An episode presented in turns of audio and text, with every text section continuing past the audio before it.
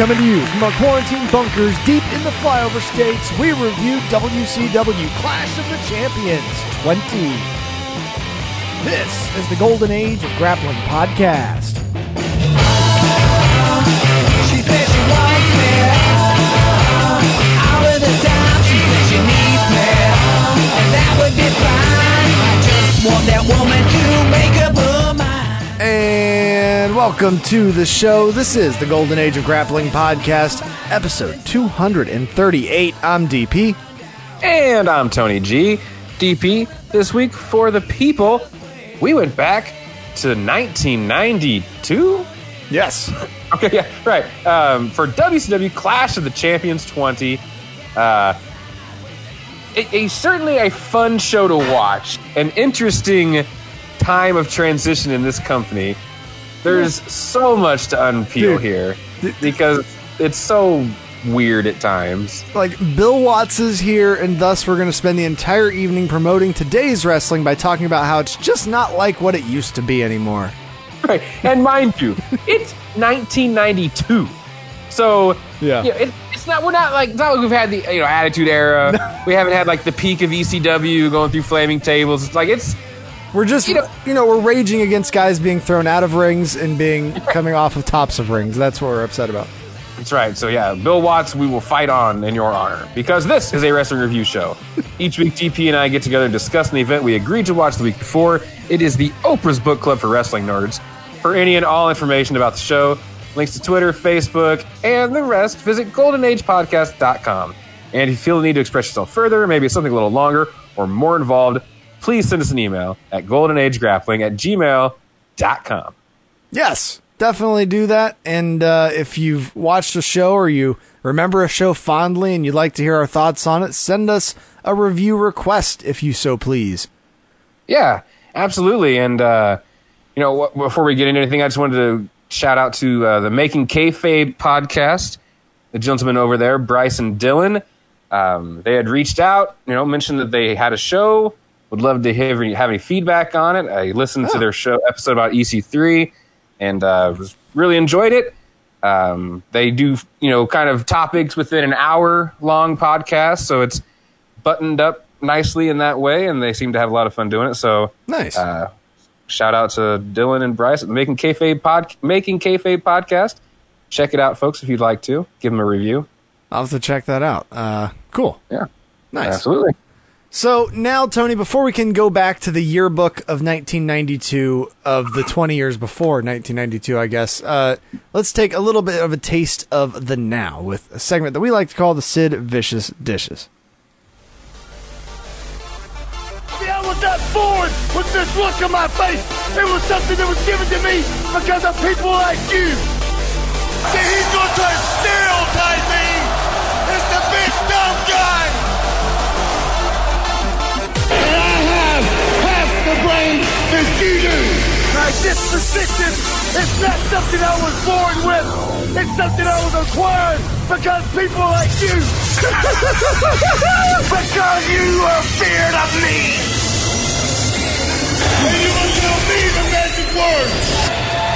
Sid Vicious, Vicious.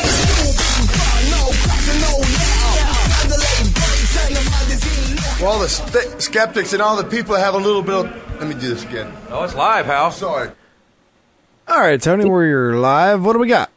DP All Out AEW's annual event. Uh, historically took place in Chicago. Historically, we've gone to this show in Chicago. Yeah. that was not to be this year. As um, you know, It is weird because we, you say historically, and it's like, well, I guess only once, but feels like it should be twice. Like, Well, kind of, kind of twice. Yeah. kind of twice. Um, but yeah, Illinois Governor J.B. Pritzker issued a disaster proclamation, the state's equivalent to a state of emergency, and that banned large public gatherings. So due to COVID nineteen, so they pivoted, did things from Daily's Place, and I still believe they had a audience of about seven hundred people or so. yeah, I heard something like that. Yeah, I think it's something like under ten percent or something of the original capacity or something like that. Right. Um, so I guess first, before we anything, clear up the the pre-show, the buy-in controversy that spiked this week and was quickly put out by Tony Khan in a disaster mode kind of a situation there where Big Swole and Britt Baker's match was going to be on the buy-in. Yeah. Now I can understand putting a match like that on like a pre-show, you know, because it's so different from everything else, and it Yeah. is kind of one of those things where you have to find the right spot for a match of a cinematic form like that. But I still thought it was shitty that literally one of the longest built feuds in the company was going to get its blow off, or at least one of its big blow offs Yeah. on the buy. So um, nice to see they listened to fans there. That got moved to the main show. Yeah. Uh, Adam, yeah, John Silver, Adam, Alex Reynolds versus Private Party was added to the buy-in. So Yeah. So I don't. I didn't see the actual buy-in, what they ended Mm-hmm. up doing because I was I didn't get a chance to get home until like right as Uh, the show was starting. Yeah, Private Party beat the Dark Order, Alex Reynolds and John Silver, because those guys just can't catch a break. And Joey Janela, along with Sonny Kiss, defeated Serpentico with Luther. So Gotcha. in a ma- in a match, it's like, uh huh, you know, like I know they already have a million tag team matches and they have tag team matches all the time. Yeah. but it's like, couldn't Joey and Sonny have teamed up to fight, you know, Serpentico and Luther? Yeah. but whatever, It's kind of weird. Yeah, I don't know where the Serpentico guy comes from. I've never heard of this name before. So Yeah, I've seen it. He's a dark. He's on dark, and he's Ah, in the okay. crowd sometimes. He's the guy with the mask that Sammy Guevara dressed up like. Oh, okay. Yeah, yeah, yeah. I didn't. Return. That's right. Because when when Sammy Guevara dressed up like him, I didn't realize that he had been a character that had been around. You're like, oh, just some guy in a mask. Um, No, But it's fine that it's that it was moved to the main show. So let's Yeah. talk about the tooth and nail match. Um, I really enjoyed what I saw of it. I didn't watch it like in depth. It was one of those things where because it was live and I had just purchased this show through the PlayStation, it just it was just running. I couldn't really pause or rewind or anything like that.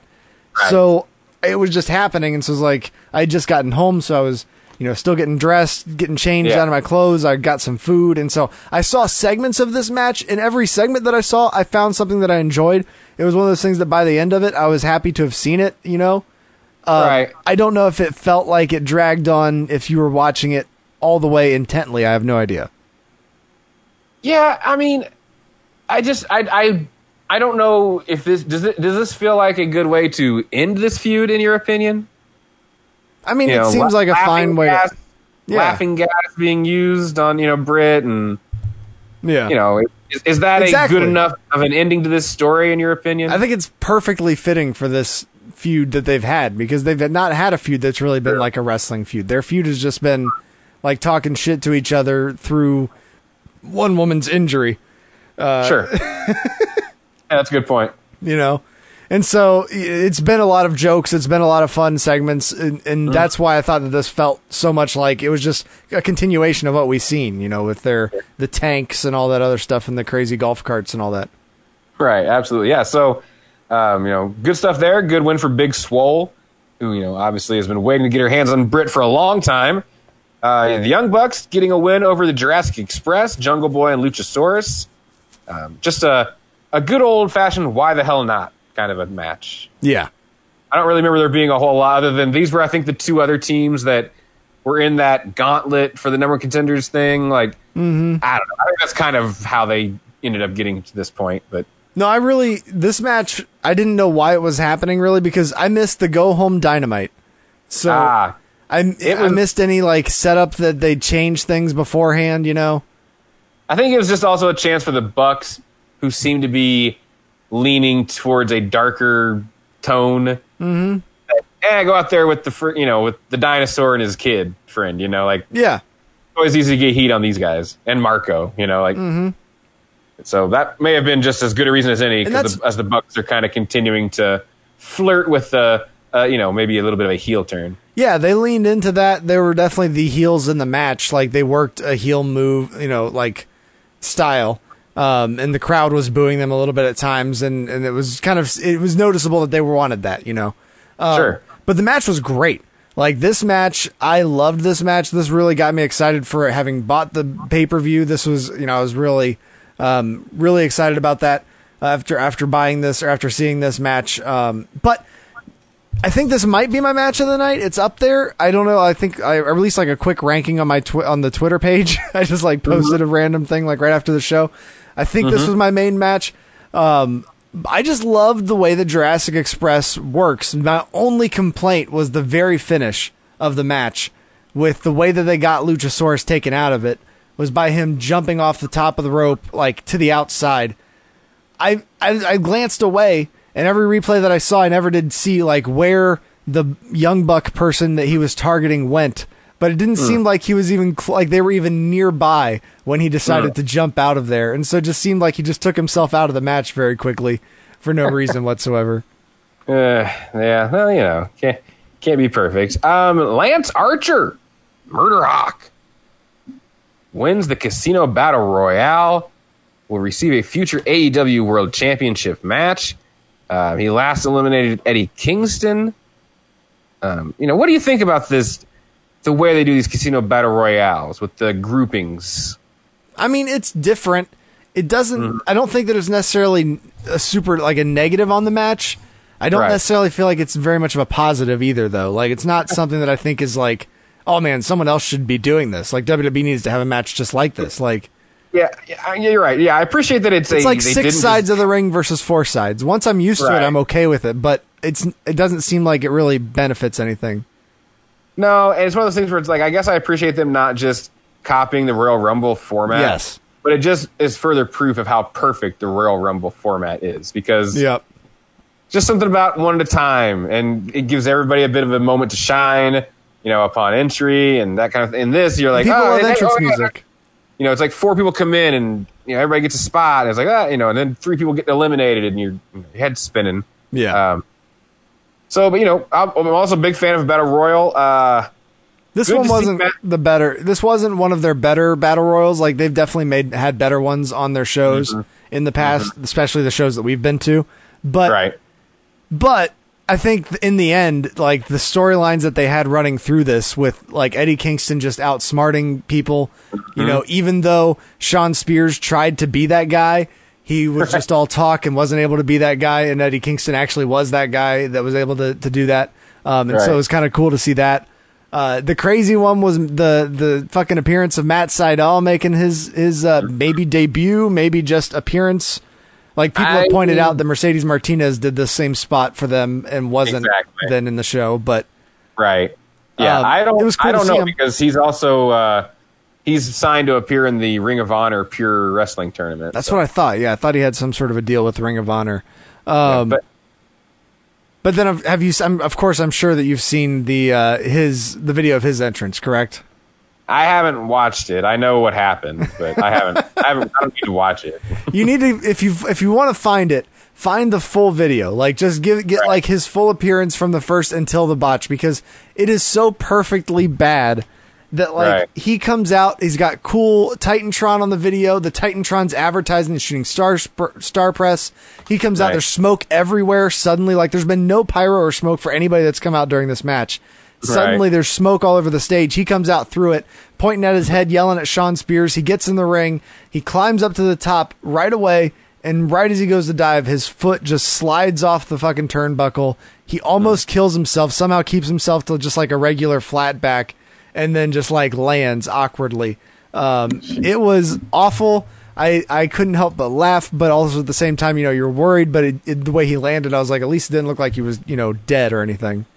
Right. Yeah. No, that was it was bad by all accounts, and from everything I saw, yeah, there was a lot of people that probably thought it was a little too funny. I know there's been some some pushback, some pushback on that aspect Really? of it. But yeah, he, he seems to be okay and in in high spirits about things. So Yeah. yeah, unfortunate that that would happen, especially when you're the surprise wild, you know, Joker entry or whatever. Uh, But he did end up having a decent amount of time in the ring. At first, I thought that he was just hurt because like they didn't involve him in anything for a little bit, and, Ah. and then you know maybe he was kind of getting his wits about him or whatever. But the uh, by the end, you know, he was like right there near the end with Kingston and fucking uh, what's his name? Because for a second I was like, holy shit! I was like, Matt Sydal's gonna win this.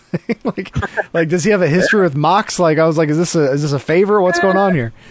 Not so much. Uh, yeah, not so much. I was glad to see Will Hobbs get an opportunity to be in Yeah, this he match. was good in this. uh, you know, not just in, you know, let's let's get him off dark. No more jobbing to Darby Allin or anything like that. uh, but yeah, Lance Archer gets the win. I'm for against it.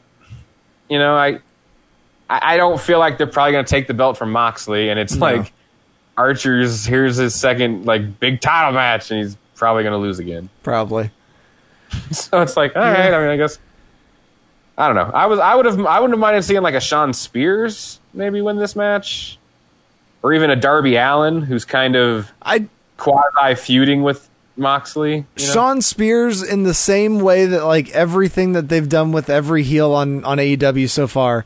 He starts out like he's going to be the smart guy, and he comes out. He walks straight to the announce table. And he joins the announce team, and they're just like, "What are Ah, you doing?" right. And he's like, "He's like, I'm not like these idiots running to the ring." He's like, "I've got Tully Blanchard as my manager. He told me what to do." He's like, "He's like, this is the way that you do it." And so he's he's like, "I'm not gonna be like those fools." And then, literally, sixty seconds pass, and he goes, all right, gentlemen, I have a match to win. And then like walks down to the ring. I was like, why? What? What just happened? what happened to that strategy that you just had? Oh, Oh man, and so yeah, so uh, you know, very unfortunate accident in that match. That takes us to the sixth match of the night, the Broken Rules match between Matt Hardy Which- and Sammy Guevara. Before we get to this, because this Yeah. is a, this is a major turning point in the show. I just want to point out. You just said sixth match of the night. Right. This is a long freaking show, man. Oh yeah, I, think, Like- I think it was four hours, wasn't it? I thought I saw it Four was four hours. forty-five or something like that. Like they said, it was like almost five hours long. Um, And it felt long by the end of it. It was one of those things Yeah. where I didn't notice it until like we got to those last two, and I was like, "Man, we have been sitting here for a while. We're we're nearing midnight." Now that number counts the pre-show matches as well. Yeah, four forty-five count. counts the pre-show. Yeah. Oh, okay, gotcha. Yeah. Um, yeah, Matt Hardy wins this match. That's probably not how he felt. Um, this whole situation was bad.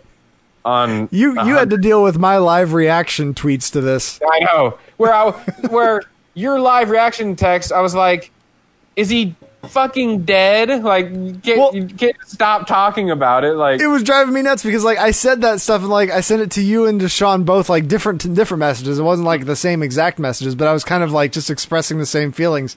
And then neither of you responded for a while, and I was just like, I guess they don't care. I was like, I don't know, and like I'm just like losing my mind here, like watch it because. So if people haven't watched it, if you haven't seen it, there's a big bump where in the middle of the match, like really early in the match, actually, they go up a scissors lift and off the scissors lift through two tables that are too close to the scissors lift for how far they were jumping off of it. Off of it, and Matt lands way past it, just on the concrete. Uh, seemingly just smashes his head and like goes stiff, like out, like can't Yeah. move, not responding to anything anyone's saying. yeah, it's It is terrifying. And Mm. then Sammy Guevara, after like realizing that he's out, like gets up and like tries to like help, you know, stake take some time, like walks away and like starts taking his shirt off, and then like Right. Aubrey like is throwing up the X and like calling for someone to come in, and like he runs over to her and is like, "Count him, count him!" Down. And so she starts counting the ten count, and like he's not able to get up. She has to throw the X up again. Like some guy runs in, and then they get him separated. After like they start to stand up. Matt wants to st- keep fighting eventually because he comes to, right. and they start to get up and like they're trying to fight each other. And Matt's legs are just giving out underneath of him as they. St- anytime he has to go sideways at all, they would just give out and he would start falling. And so we're watching, like that was when I was just like, they have to stop this. Like, what is going? Right. Like, how have we not Right. stopped this? And then they stopped it. The bell rings. The announcers start talking about, you know, sometimes this is just what you have to do. And they separate the people. Matt still is upset because, you know, that's why they had to separate him because Matt was going to keep fighting Sammy until they didn't. And so they separate them. Someone walks off with Sammy. Both, two, both camps clearly have a man with a headset on. And so I'm uh-huh. thinking, okay, the backstage is trying to figure out at least how, what they're going to do to at least Yeah. explain what the end of this is. But they're walking Right. away and it seems like we're just walking away and just filling time. I'm wondering why we're keeping the cameras on them.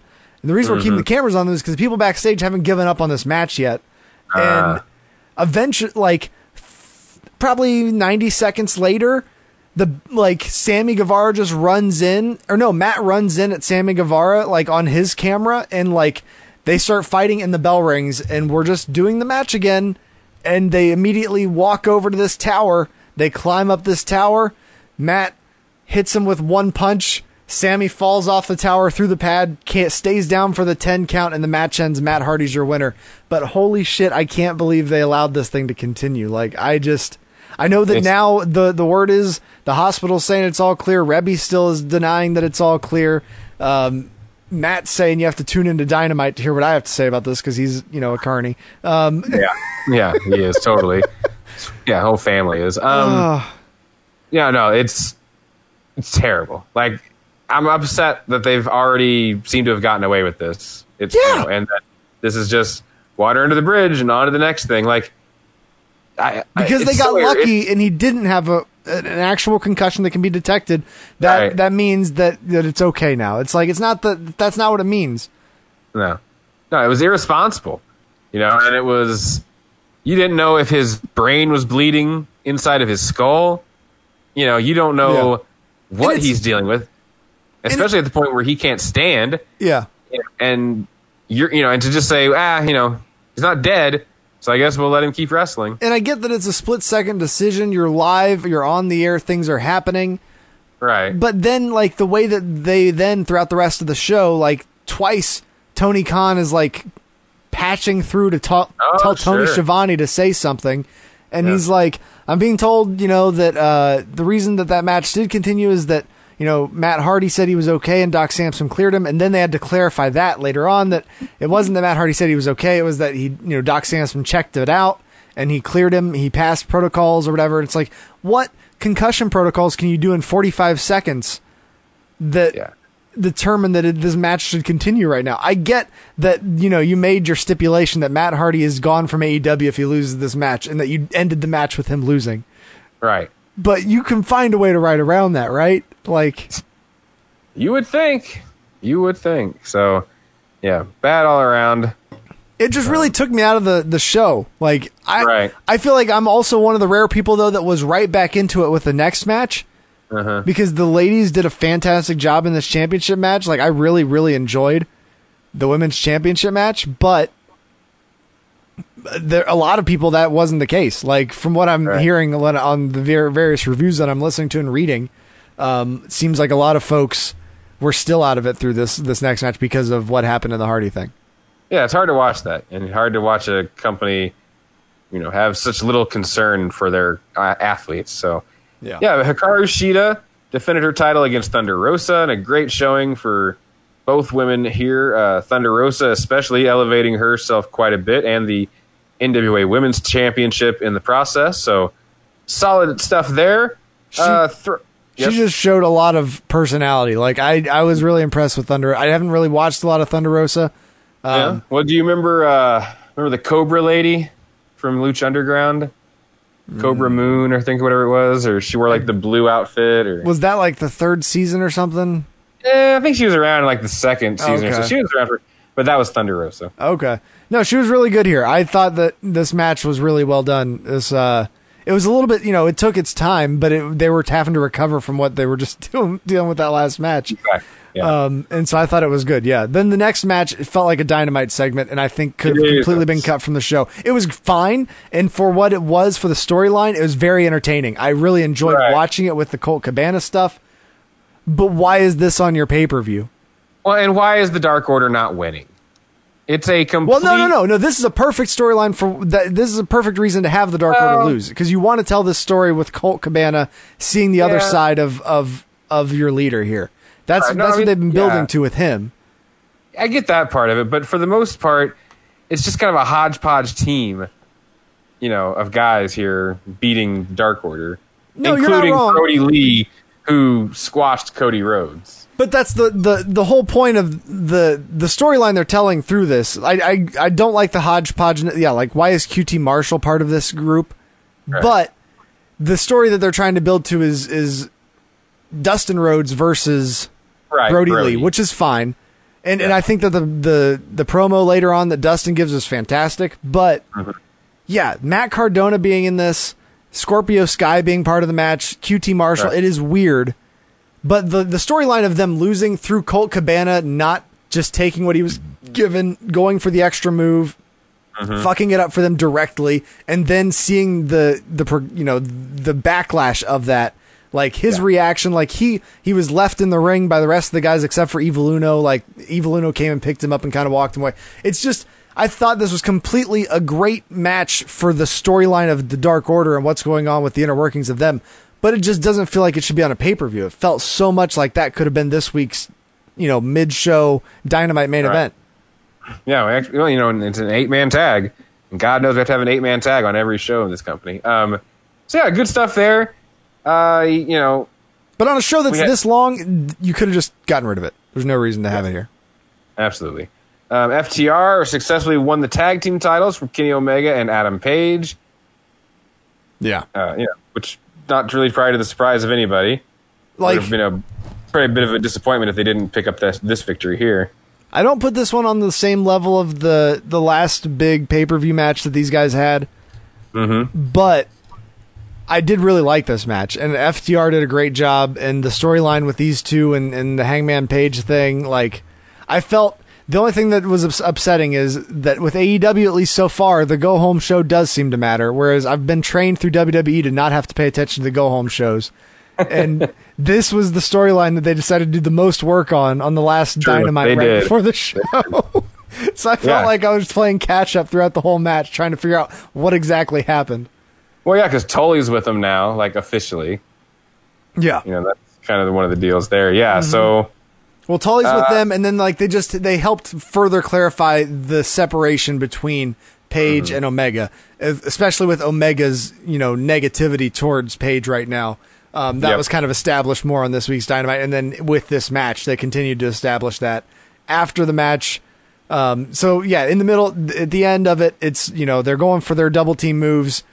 Kenny ends up hang V triggering Hangman Page. This leads to the downfall. Hangman loses, and then Kenny just blames Hangman and just walks off on him. Like lit, lets Hangman fall in the mat ring, turns around, walks away, and never turns back. And like even the Bucks are like, "Hey, let's talk about this, man." And and Kenny's just like, "No, it's a clean break. We're done with this. I'm done with this." And he's like, apparently he's trying to tell them to come with him.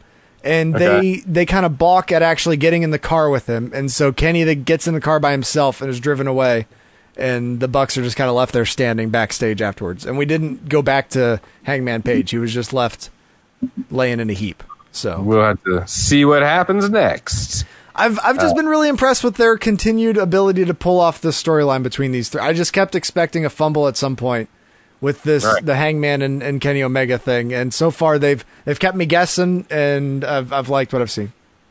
Totally, yeah, and I think both characters have come out of this far better than they were going in. So Yeah. interesting, interesting to see the direction each of them go moving forward.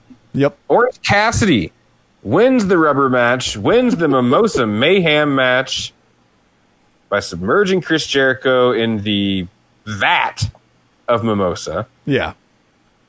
And uh, yeah, pretty big deal here. Chris Jericho did an interview um, since the show and had mentioned, you know, how he didn't get the Orange Cassidy character at first, and how he kind of eventually, you know, he warmed up to it, and uh, also made mention that he'll be, you know, moving on to like the feud. Like, that's Yeah. that, that, that's the it. You know, that's the end. So No, that that felt like a good ending for this this feud. Um, the match I thought was fine. It wasn't anything like incredible, but it was just one of those things where it was like, all right, yeah. By the by the end of it, I was like, okay, yeah, that's that's the way it should have gone. I'm glad that it did. No, absolutely. Yeah, I mean, I wasn't sure if Orange Cassidy would win, just because, eh, you know, I mean, you could you could do it down the road and it would still probably Yeah. be fine. But you know, But for them to do it now, it was, you- it's good to see. when you build your your third your rubber match as a match that doesn't require a pinfall, that's a- a, like a perfect built-in situation to just have Jericho lose. Then, like, because it's like you don't have that visual of him actually losing physically. He just Right. lost his balance after being hit and fell through it into water. Like, you know, it's not something where it's like devastating to any character to have lost that match. Right. And then in the main event, Jon Moxley defended the AEW Heavyweight Championship against MJF. But DP, I suspect there will be follow up Oh, yeah. to the end of this match. Yeah, no, this is this is pure like old school. You know, we want to continue the feud, even though we're starting with the championship match. because the rule was that the paradigm shift was banned in this match. Jon Moxley picked up the victory using the paradigm shift behind the referee's back. Yeah, So you know, while Wardlow is distracting the referee. yeah, of yeah. Well, oh, that'll probably be bad for Wardlow as well. He you might, he might, he might get demoted to gum guy. Oh, did you see the tweet that I that I retweeted of MJF's uh, right after the show about with our our show account? It just said fucking Wardlow dot dot dot dot dot. Oh no, So Lee might get a promotion there in amongst the cabinet. So oh.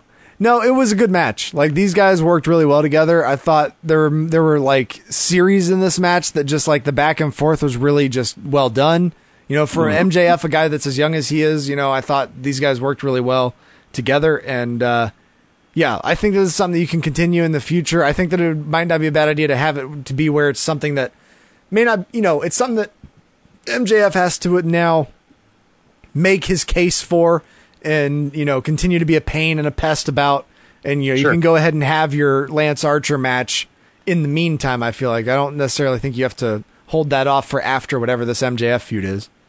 No, yeah, they, no, you can interweave and push some things down the road a little bit if you need to. So, um, overall, what were what did you think of the show? Maybe you know, I I had seen, I don't know that maybe it was mixed reviews, maybe even I some neg- some negativity, even. I can't remember who said it exactly this way, but Mm-hmm. it, I thought the wording was perfect. It it might be AEW's worst pay per view, Mm-hmm. but it was still a good pay per view. right? Yeah. Okay. Like- well, that's nice. That's not It, bad. it had its low points, and Right. it, it you know I don't know like I'm still you know not comfortable with the Matt Hardy stuff.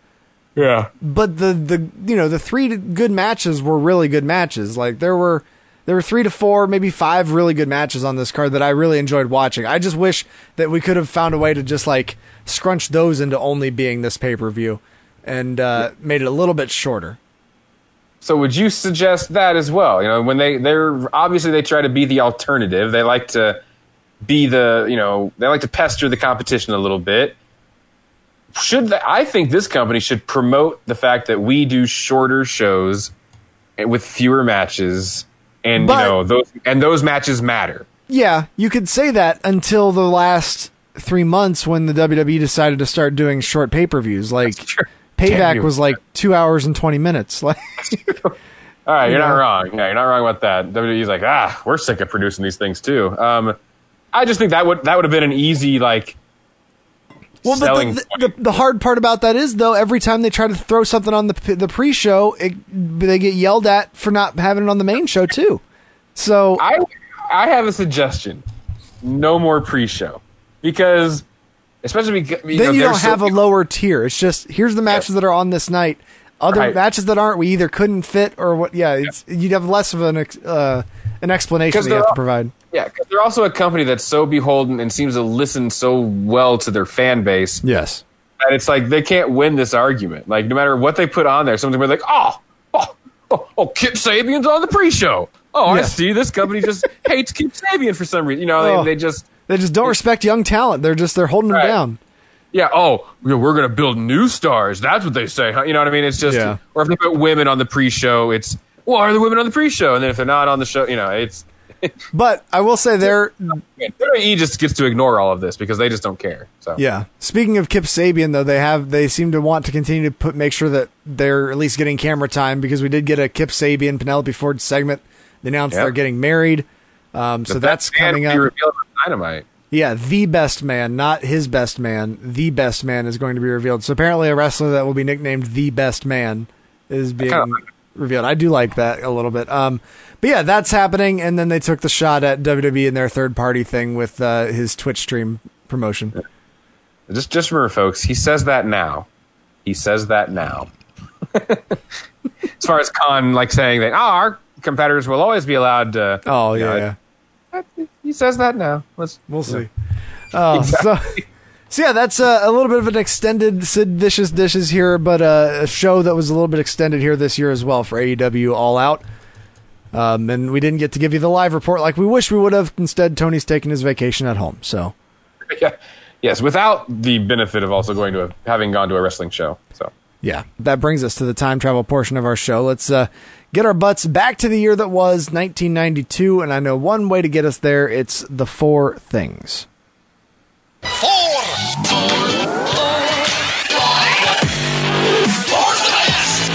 The Four Things Time Capsule. The four things are.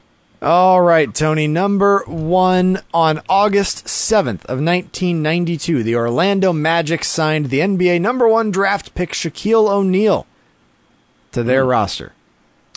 yeah, uh, things turned out pretty well for that guy. Yep. Not in Orlando necessarily. You can kind of argue that Shaq was one of the first big uh, free agent moves. Yeah. you know, like free agency was going on. You had guys more usually though towards the end of their careers that were making moves, and you had the Rockets with Olajuwon, Barkley, and Clyde Drexler teaming up. But Shaq, you know, basically at his peak, you know, going to the Lakers was Yeah. kind of.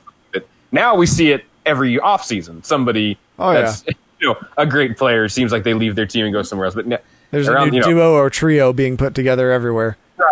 Yeah, Shaq was kind of one of the first guys that was like, eh, I'm going to go do what I want to do. I'm going to go to Orlando. Or I'm going to go to the Lakers. Speaking of basketball, and in a tie into last week's show, on August 8th of 1992, the original U.S. Dream Team won the basketball gold at Barcelona's Olympics, 117 to 85 over Croatia. Uh, that featured the superstars Michael Jordan, Magic Johnson, Larry Bird, Scottie Pippen, Charles Barkley, and Patrick Ewing on that team. Chris Mullin. Uh, no, yeah, that's uh, greatest team ever put together. And also, funny enough, speaking of Shaq, Shaquille O'Neal not a part of that team. Do you know who would took basically Shaq's spot on that team? Oh, Shaq had a spot on the team. Okay. Well, it was going to go to a college player. Gotcha. And it was, you know, Shaq was obviously going to be the, the better prospect pro wise, but the best college player in the world at this time was Christian Laettner. ah, Christian Laettner was a part of the 92 Dream Team and not Shaquille O'Neal. okay. That's wild. Yeah. Number two, on September 4th, the same night of this show, so taking away from the Clash of Champions viewers, was the Oprah Winfrey three network simulcast of her show Scared Silent about uh, child sex abuse and how, like, you know, people get away with it and not get away with it, whatever. Um, it's the first non news program to be seen on three networks simultaneously. So CBS, NBC, and PBS aired that all at the same time. Holy hell. That's that's pretty impressive. I've never Yeah. didn't know that. Never heard of that. That's that's pretty great. Yeah, so that happened. Uh, number three, taking a look at American cinematic offerings in the weeks leading up to tonight's event. We start on August 7th when a movie that was close to my heart as a child, Three Ninjas, released, making $29 million. Shit, dude. Colt, Rocky, and Tum Tum. Oh, yeah. I'm all about the Three Ninjas. Also releasing that same week, the movie that I've never seen, but it looked like at least did well in theaters this uh, year, Unforgiven, made $159 million as a Western. Yeah, that's you know, it's like the a, quite an ensemble. You know, as far as like a cast Okay. goes, the grandiose nature of that film. Now that's a that's a great one there. Uh, August 14th, the movie Single White Female would release. It made $48 million. Those are cool. Is that the one where it's like someone assuming someone like takes over the her identity or something like that? I'm not 100% sure on that one. I don't know exactly what that one's about. movie where like she, yeah, the roommate moves in and starts to like assume the identity of the girl and takes over her life. That same weekend, though, a movie that I have not heard of, but um, I had to watch the preview of because it was so interesting sounding. Uh, Stay Tuned released. Have you seen Stay Tuned, Tony? I don't think so. It's a John Ritter comedy. Um, Here is a little listen to some of the trailer here.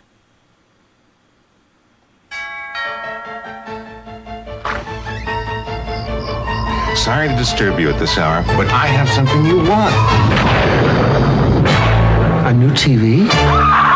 It broadcast programs no one had ever seen. Wednesday at 9, don't miss an all new episode of The Silencer of the Lambs. Then one night, Roy and Helen Knable got sucked in and discovered that hell is one TV show after another. Let's welcome our new contestants, Roy and Helen Knable. And they're starring in every show. I've watched enough wrestling to know one thing. It's all fake. No one ever gets. Not fake. Not fake. So the object, The object, Mr. Pierce, is to kill them before they reach the end. Oh my God. We're cartoons. I am not a mouse. I'm Helen Knable. I have two beautiful children. Mom? Our parents are trapped in television. Now they can't go home. They can only switch channels. Where'd he go? Hey, lady, watch out! And every series is a nightmare. That's Entertainment. because Satan is the sponsor. Okay, everybody, head spins. Very good. Very nice. Well, time to rock and roll.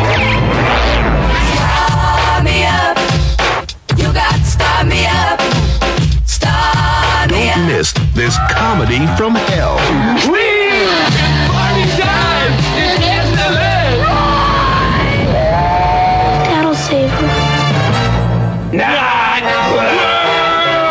Stay tuned. Where have you been?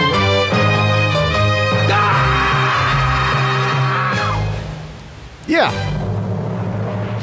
I've never Yeah. heard of this movie, but it sounds really interesting. Um, As soon as like you started playing that, like I have heard about it bec- only because of some of the cameos and the parodies that take place in the movie. gotcha.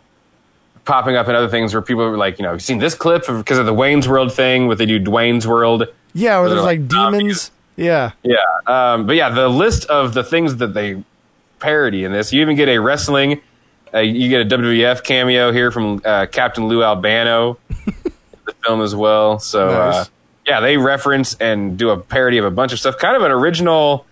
Sounds a little bit like a scary movie ish kind of a, Yeah. the- you know, where it's poking fun at a lot of the popular culture at the time. It's got a little bit of U, uh, UHF and scary movie in there.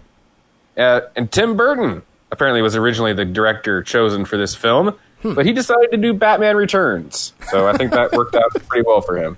Well, yeah. So stay tuned. The PG John Ritter comedy about being trapped in Satan's television hell uh, came out. Didn't make a whole lot of money. August twenty first, Strictly Ballroom released, making twelve million. It took on Rapid Fire, making fourteen million. I've not seen either. Right. And then August 28th, Pet Sematary 2 released, made $17 million. And then Twin Peaks Fire Walk With Me released, making $5.7 million. Well, you want to talk about a mind trip? Anybody that just like picked that one up at the video store, I feel bad for. he wouldn't even know where to begin to explain Twin Peaks Fire Walk with Me, you know, without especially not having watched the series before. Um, and then Pet Sematary 2, you know, that was peak Edward Furlong mania when he was just the kid in everything, and he's Okay. in that one as well. Eh, you know, at least they didn't just make the same movie in the second Yeah. one. Like they expanded it and they kind of you know twisted it a little bit. But I don't like seeing little kids like get beat, like be mean, like adults being like abusive towards little kids or something in a movie. So that's it's a little un- uneasy there. But yeah, Number four. Uh, at the top of the Billboard Hot 100 charts was a song from a movie soundtrack. It was off the 1992 Eddie Murphy film Boomerang soundtrack. Uh, it's Boyz II Men with their song The End of the Road. Oh man, I didn't know it was on that soundtrack.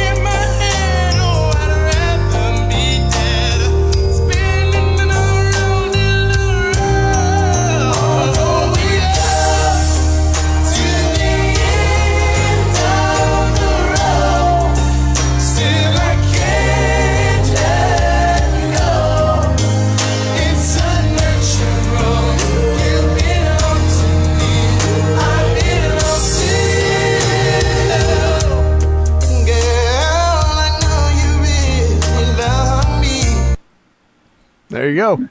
Yeah, no, I mean, awesome stuff there. You know, one of the, you know, a great pop group for sure. And I kind there's like that genre of uh, like that timeline gener- generation of music that doesn't seem like it gets a whole lot of love nowadays. Like it hasn't come back around like a lot of other things. I feel like I don't know. There's I love the group kind of this pop, you know, ballad makers of the '90s that kind of stuff. You know, Yeah, just no no room for it nowadays. I guess. I guess not. So yeah, I guess that now brings us to uh, the Clash 20, which happened in 1992, apparently marking also the 20th year of wrestling being a program on TBS. I, I suppose if we're t- like so we're talking the first show on TBS was the Clash of the Champions? Because that's a lie. No, no, they're saying like they've had Mid South Wrestling or something, and then Right, some other company. Wrestling. Yeah. Yeah. So yeah, going back to 1972, there has been wrestling of some kind on TBS. Yes. And they've now had a long relationship with WCW, according to them. Right.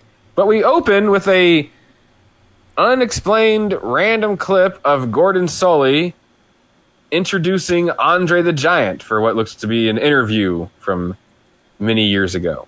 Was it from many years ago? Because they don't look all that much younger than like what we're going to see them. It would have to Again. be from before he was working for Vince. Was At it? least I just Well, took I mean, it as like they least- just shot this for the video to like be something right off the top that you knew Andre was going to be on the show. Uh, may, oh yeah, maybe I guess you could be right about that. I thought it was old footage. You might be right though, because I didn't look closely at it. But Right. yeah, he's just like, hey, this man is seven foot six inches tall. Andre the Giant, welcome. And then like it just cuts. Yeah, that's the end of it. Uh, we then go to a turning page montage uh, showing the history of wrestling on TBS, and it's you know you see Bill Watts, of course, because he has to act like he's a legend in this sport if he's going to be running the place. Oh, Uh, Dusty Rhodes, spoiler, Ric Flair. So yeah, we know just a yeah, some King Kong Bundy in nice there. yeah, nice montage off the top here. Um, And and then, I just laughed a little bit at this. It's a small thing, but the graphic didn't quite fill the screen. Yeah. And so it cuts to the next thing where you can see the skyline shot be, behind it before it like disappears. So just something Yeah. I know. Yeah, I'm wondering if that's just from whatever like the master that they got like when they put it onto Yeah. this. If maybe that was just not visible on anybody's actual screens. That's Um, a good point. But yeah, Tony Schiavone welcomes us with Missy Hyatt to not the show, but to a weird like red carpet from before the show. Well, and it was kind of unclear though. Was this supposed to be before the show, or are we supposed to be expected? Are we expected to believe that this was happening I have, live? I have no idea. Um, Yeah, he's got really Missy. Hyatt there. Yeah. She's doing a good job. He's doing a good job, seemingly. Um, Right. she says, "Hey, Gordon's here and Andre," and they turn and here's Andre the Giant and Gordon Solie. And I was like, "We just saw these people. Why are they now here? And why is it a surprise?" It does indeed. It's a very exciting night. It's an opportunity to uh, enjoy a bit of nostalgia, a chance for some of our younger fans to see some of the uh, older great stars of uh, professional wrestling. And the Space Odyssey continues as we go into the future. And Andre, it's great to have you with us. Thank you, and it's, ve- I'm very happy to be back here to see all my TBS, all wrestling stars. Okay, Andre the Giant and Gordon Solie with us. Oh, Gordon, I love his like the space odyssey continues and we go on into the future. Like, how is that your close? Yeah, no, that's awesome. Gotta love that. I just this is the beginning of a long running thing that, that this show lies to you about is this idea that the kids at home are just you know really scratching to be you know, for the chance to see these old timers walking into the building. You know, I, I, I just don't think he gives a shit. Um, Yeah. Yeah. Solie says it's you know yeah exactly all the things that he said. Andre being happy back on TBS is like you. I can't imagine that he has appeared on TBS in a, A decade. Yeah. a decade at least. It would seem like at this point probably. I don't know though. Maybe I'm wrong, but So I'm gonna see all my TBS. Uh, they're all dead. Andre. All TBS forever. Uh, WCW champion Ron Simmons, along with his lovely wife, arrived to the arena. yeah, Lonnie. Yeah, Lonnie. He cuts a very generic babyface promo here, and Well, he cuts a very generic promo, but he also like, you know, like all the champions. I'm here to take care of business. Like, what? Why'd you have to like like all the champ? Yeah, okay. Uh, yeah. you know, he yeah, you adds know. that the Seminole chop will be in effect tonight. And Boy. Like, oh boy, here we go. Yeah. Uh, then here comes everybody's favorite, like Tony was talking about, the Missy legend. Hyatt. Missy Hyatt drove me like, but she's like, I just all the F- Florida State alumni are so happy for you. Like, yeah.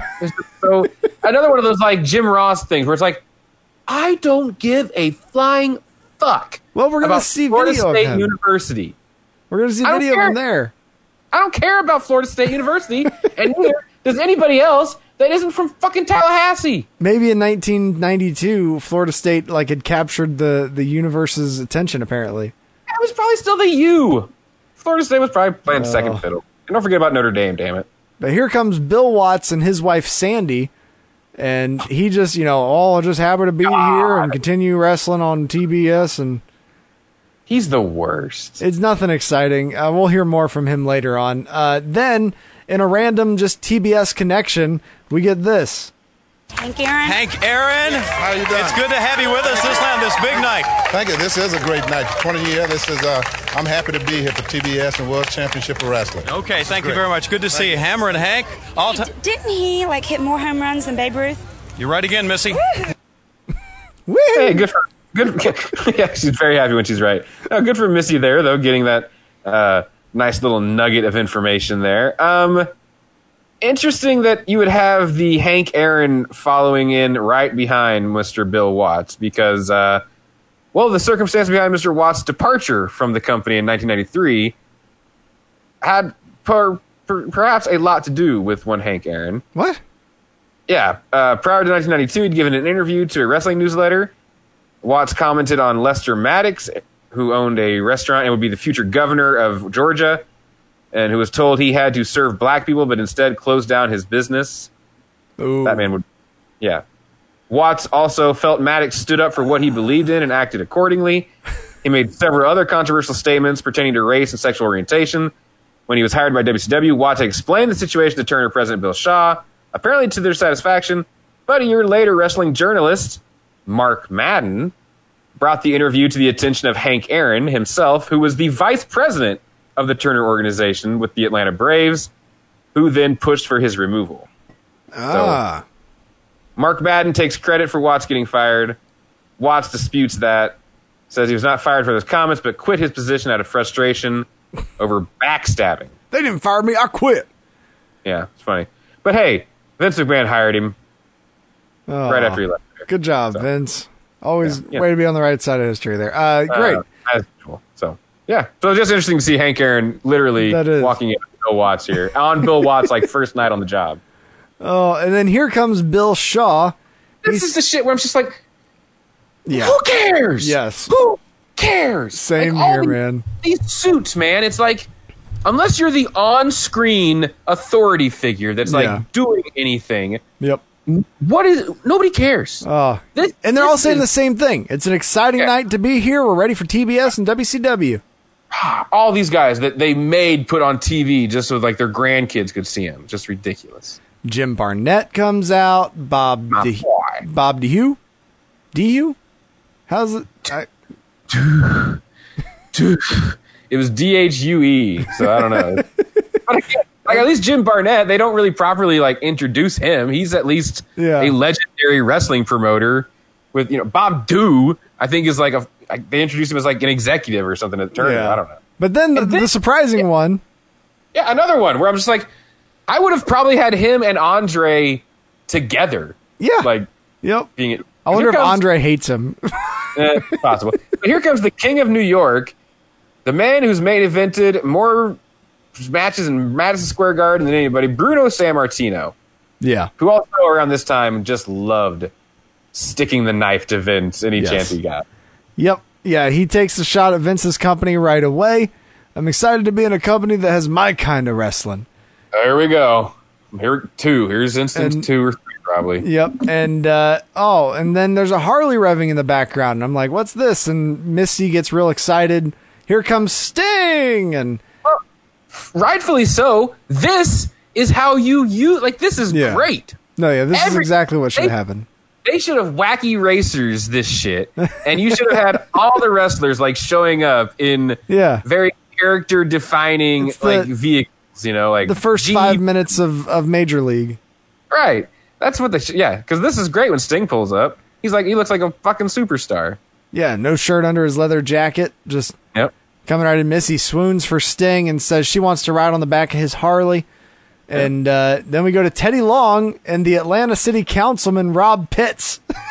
And this is when I was like, I kind of like the red carpet thing. I, you know, it was more than it needed to be, but I was like, that's all right. This is a celebration. Oh.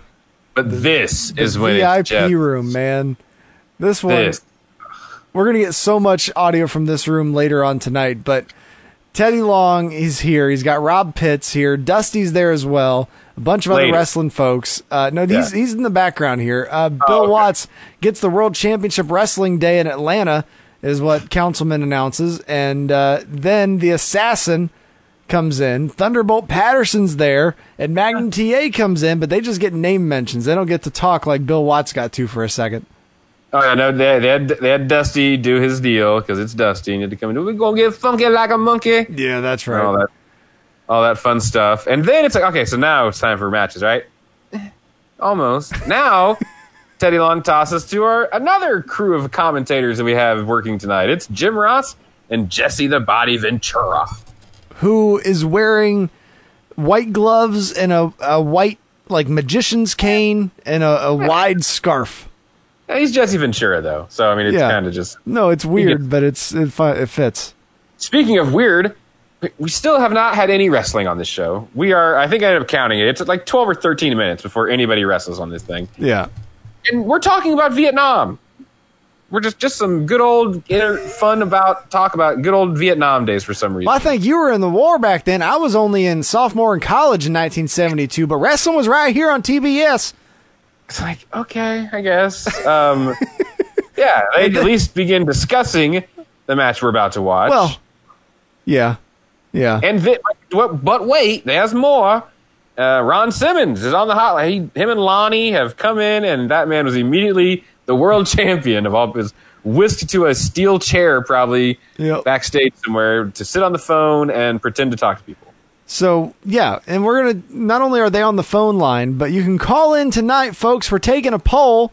Uh, Should the off the top rope rules be rescinded for? And I'm like, for sp- it, here it made it out like it's going to be for the main event tonight. Yeah, I know. Yeah. It's not going to be what it is. It's just we're just asking if you think we should do it. We're not going to do anything about it. We're not going to have anyone react to it. We're just going to tell you what the results were. But uh, yeah, so my guess at this point in my notes are the fans will probably vote yes. Um, And then I was just If wondering, like, this felt like something where like this rule has been around. They've been trying to fight to get rid of it. And finally, at least like Jim or someone backstage talked him into, can we at least promote it on the on the the line? And if people pay to vote to say yes, then we can get rid of it. Then Yeah, yeah, that's it's not a terrible idea from a promotions or a business standpoint. But I, by the end of it, I suspect it was just another carny way to get a few bucks off some people. To hey, you don't Oh, yeah. like this thing we do? Tell us that we don't, and pay us a dollar each time you do. exactly, and we still won't change the rule. Yeah. Yep. So yeah, match number one though is time. It's time to have our first bout of, of wrestling in the ring, and it's probably the best bout we're gonna get this evening. It's match number one: Ricky the Dragon Steamboat battling the WCW World Television Champion for his belt, stunning Steve Austin, along with Paul E. Dangerously. Yeah, the Dangerous Alliance is on life support at this point, as we'll see with you know the tag team situation later with Bobby Eaton and Arn Anderson, and you know Rick Rude kind of seems like he's moved on, and uh, yeah, because Bill Watts first, you know, one of the first things he came in and ruined was the awesome Dangerous Alliance. So he didn't like Paul E. Dangerously. Jim Ross says the ovation at center stage is deafening, and I'm like, well, we're on the Saturday night set. Like, okay. Yeah. It- that was when I first realized that we were just in a studio and there wasn't like an arena we were about to go inside of. No, and it's half filled with old people in their stuffy suits. There's there's an entire side of the room that's just suited dudes and then like wrestlers that refuse to wear suits. Uh, but yeah, the men enter. This show refuses to begin. Oh my it goodness. absolutely refuses to begin because these guys, for some reason, went to the ring, and then eleven-year-old Megan Sheehan, Yeah. who I, she's not national recording artist. She's not. Did I don't know whose niece or granddaughter this is, considering all the old rich people in the building. I'm Yeah. guessing this is some granddaughter. Yeah. Uh, she's going to be escorted to the ring by Little Richard cosplayer Johnny B. Badd to sing the national anthem. Oh For man. God's sake! And Dude, then and my felt- favorite part, my favorite part is that she begins to sing, but Gary Michael Cappetta forgot to do the part where you ask everyone to please rise. So instead, she just starts singing, and you see everybody in the crowd go, "Oh shit!" and everybody starts like standing up Well- like after the song's already begun. Gary asked them to rise for her entrance to come Ah. out and sing. and then I think they do, and then they sit back down when she, you know, takes for a while to get out there and everything. Yeah, they got tired. Like you said. And then, yeah, so she begins singing.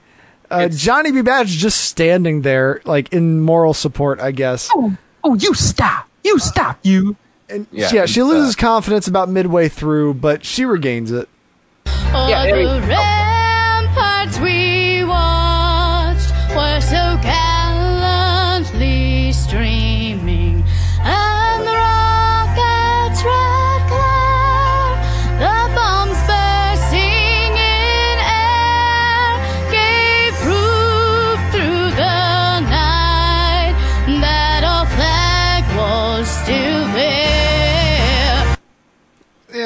she's fine. She's 11. It's it's. Right, I mean, yeah, it's like I'm not going to be mean to an 11 year old, but But so like this is happening, and it's just so awkward watching like the wrestlers standing in the ring while this girl is singing the national anthem. I just Paul- it feels like it feels like a mistake. It feels like Yeah. Like go. If- oh shit, we forgot to do the national anthem. If Bill Watts didn't like Paul already, Paul is going full heel here and not even respecting the national anthem, and he is like leaning over the ropes, whispering in Steve Austin's ear about something, like just playing his part dur- during this whole thing. He's working, man. He's got stuff to do. Um, so, so, uh, so on top of all this, we still aren't ready to begin because they haven't promoted this at all. I, you would think that this is the kind of thing that you would have made really clear and you would promote Yeah. the hell out of. Yep. I take this again only as this being a Bill Watts slight on Paul E. Dangerously because he is going to be locked into in a cage at ringside, and the locking in the cage is something. But then we don't pay one slice of attention. No. All E dangerously in that cage. Yeah. No. Which just blows my. It had to be a It slice. was so weird. Like Gary Michael Cappetta is like, "All right, folks, no disqualifications allowed." Also, Paulie Dangerously is going to be suspended in a shark cage above the ring, and I was just like, "Oh, okay, cool." And then at one point, I just have in my notes, "Wait, did Gary make up the part about being suspended above the?" Because like we watch him get locked in, and then he disappears, and like we don't see him. We don't see him raise it. Suddenly, like a few minutes into the match, he'll be up in the air, but you don't like pay. Like you said, it's off to the side. We don't really pay attention to it. No, it's just were- there. You can just tell, man. He is stripping the dangerous alliance. Like that is, he just kills it pretty much at this Clash of the Champions. So Oh, so yeah, Ricky's ribs are taped up from the tag team tournament a while back. We're told, so he's coming in injured. Uh, the dragon uses some chops, but Austin just starts targeting the ribs with punches. We get a headlock takedown by the dragon, and I just have her. Oh, now the cage is in the air. Oh, okay. Yeah, uh, you can join Lance Russell and Eric Bischoff on the WCW hotline, calling all the action. So if you want to sit on your phone and listen to the wrestling show, which I'd Oh. love to know anyone that ever did that. Um, Jr. tells us he voted to rescind the rules about fl- coming off the top rope, and Jesse goes, "Oh, you mean like it used to be?" And he goes, "What?" And he goes, "You mean like it used to be?" And, he, and J- it's just like Jesse, we get it. It used used to be allowed to come off. Like you don't have to make that so clear that these are the old rules. I know. Uh, he's not wrong though. It's a little bit stupid. But Um, I do the- love that. Like seconds after that, we get this description about Bruno's great fans. Certainly happy to have the legendary Bruno Sammartino here. I'll be speaking to Bruno a little bit later in the broadcast. I'll tell you, I know for a fact. Oh, the old folks' homes were going wild when they saw Bruno. The health care centers, all those places with Bruno's great fans. He is a legend, I can say that. It's like JR doesn't really defend him necessarily. Um, yeah, they pushed the hell out of the hotline. Good God. Yeah. JR never stopped talking about the hotline throughout this match, especially. Um, you see the corporate fans don't care. They're like talking to each other and laughing and not paying attention. So great. Mm-hmm. Um, Austin takes control momentarily. Ricky kicks up from the ground um, and took control back. They just showed the first shot of a man in the cage above the ring. Like, they just take a shot of it. Minutes, I mean, like, Yeah. I, you could tell they were not trying to promote that. Um, cameraman is also, I caught the cameraman holding the belt up for his nice little foreground shot. They take a shot from the bottom of the ring with the belt in the bottom of the frame. Yeah. But you like you The catch him a little moving. bit, it's like his hands like behind it. Uh, but yeah, good effort there. Oh. Uh, yeah, Ricky would kick to his feet uh, twice after being taken down by Austin. Austin eventually drops him with a hair pole. Uh, Austin sits Ricky on the top rope and catapults him face first to the mat. Oh, that's kind of an interesting move there. Just kind of like, foo, just flew Yeah. back face first, swan dives. Uh, now Steve's attacking the ribs with stomps, delivers a backbreaker, followed by a second one and covers for a two. Wait, And are you talking about the the weird move where like he Austin set Steamboat on his butt on the top rope and then stood on the second rope and like threw him up and above his head? Because Yeah, like and, it like- just the physics do not work whatsoever with the move. Like it was just one of those things where like it was an interesting idea. It just it didn't work out at all for me visually. Well, but I mean, if you're in Austin's position and like you put your hands underneath the guy's armpit Yeah, and you just he like, would land on top of you yeah, from the second Well, rope. you know, he's supposed to have thrown him though. you Yeah, know? I just I don't know. I didn't buy that one very much. Sorry, I was just I was just catching up in my notes. I had a lot of notes about not liking that move. Ah, I got you. So, oh, I just thought it was weird. Anyways, go ahead. Yeah, because that the reason I thought it was also weird is that they make specific announcement that you know, oh man, look how much he jammed up his ribs on that one on right. From Yeah, falling with his ribs exposed. Um, Austin hits a clothesline and then puts Ricky in an abdom- abdominal stretch. Uh, the Dragon escapes with a hip toss. Steve telegraphs a backdrop, and Steamboat would take advantage and drop him. Uh, Ricky off the second with a cross body. Steve would roll through and cover and get a two count. The Dragon catapults Austin into the turnbuckle and then covered for a two. Uh, Steve with a leg sweep and put his feet on the ropes, but still couldn't get a three count on the Dragon. Mm-hmm. And uh, now we go to the tombstone exchange. Ricky would get Austin in a position for the tombstone. Steve would shift his weight, counter into position for a tombstone of his own. Eventually, the dragon would shift it back in his position, and he would deliver the tombstone on the champion Steve Austin and cover for a two count. Yeah, Austin's able to kick out, and the announcers say, well, it's because Steamboat's injury wouldn't let him hook the leg with his arm because Steamboat's holding his arm to his body the whole time at this point. Um, Austin kind of tullies him into the corner and then gets a two with the tights in his hand. JR is just yelling on the announce team at this point. Just, "Rah, rah, rah, rah, rah, rah." I was like, Yeah. Jesus, man. Like, It's it's a bit much. uh, counter a suplex. Uh, they throw Austin down, uh, but Austin counters again, back and forth. They get a shoulder block from the Dragon for a two count. Jesse points out this match is no DQ. We got to remember they can go off the top if they want, just because we're talking about this rule rescinding. In this match, it's totally legal. Yeah, which which I love that you know you're this rule is like a crux of the night. Yeah. In the first match, it's no DQ, and they could jump off the top if they want to. So. Yep, and they just they just don't. Uh, then Austin with the European uppercut sends Steamboat over the top rope to the floor. Uh, Steamboat crawls under the ring though and comes up the other side, hits a high crossbody off the top to pin Austin and get the win. Your winner, one, two, three, is Ricky the Dragon Steamboat. He's your new World Television Champion, Tony. Yes, so uh, big win there for the Dragon. Solid matchup between these two guys as they worked together quite a bit in this era of WCW, and uh, yeah, it was a really good match. I enjoyed it. Yeah, I like that match a whole lot. I thought the story with the dragon having to risk being like completely fucked if he missed the the ribs on that big move at the end uh, was Mhm. a good good ending there, and he got the win. Uh, so then we go to a clip from way back in the day when Mr. Wrestling 2 won a match that Gordon was calling.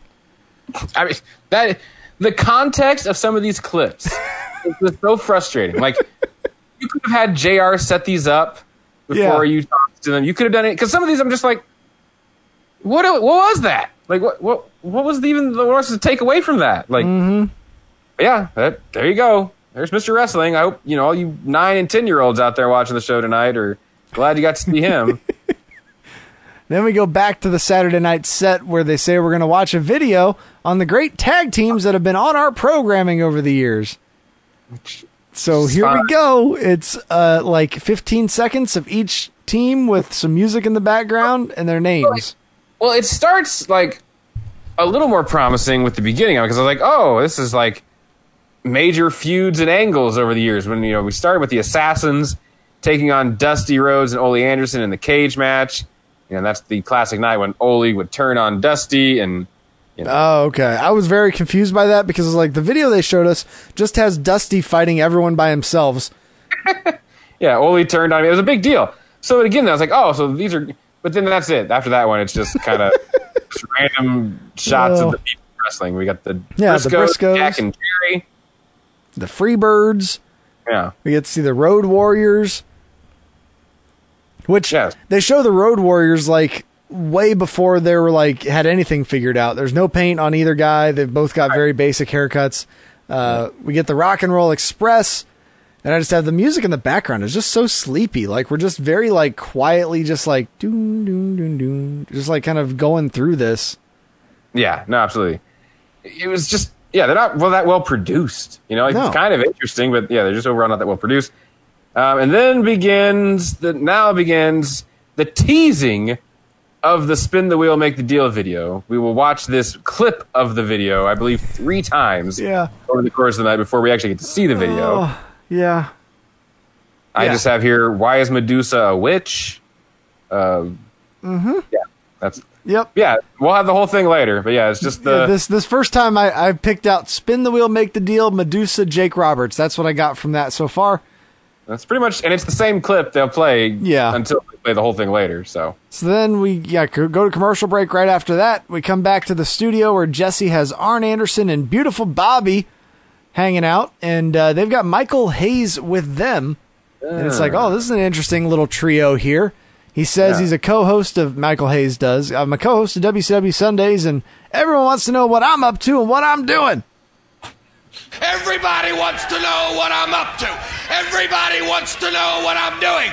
Well, ladies and gentlemen, get your ear near the tube, cause Michael P.S. gonna tell you what's brand spanking new. What you have here is a compilation of the best three tag teams that ruled the 1980s, being the Midnight Express, the Four Horsemen, and the Fabulous Freebirds, and now we are the best of the best. Back up to you, Gary Michael Kopetsky. A compilation of the best of the best is what you got here. compilation. Yeah, no one knows more about Terry Gordy than Michael Hayes.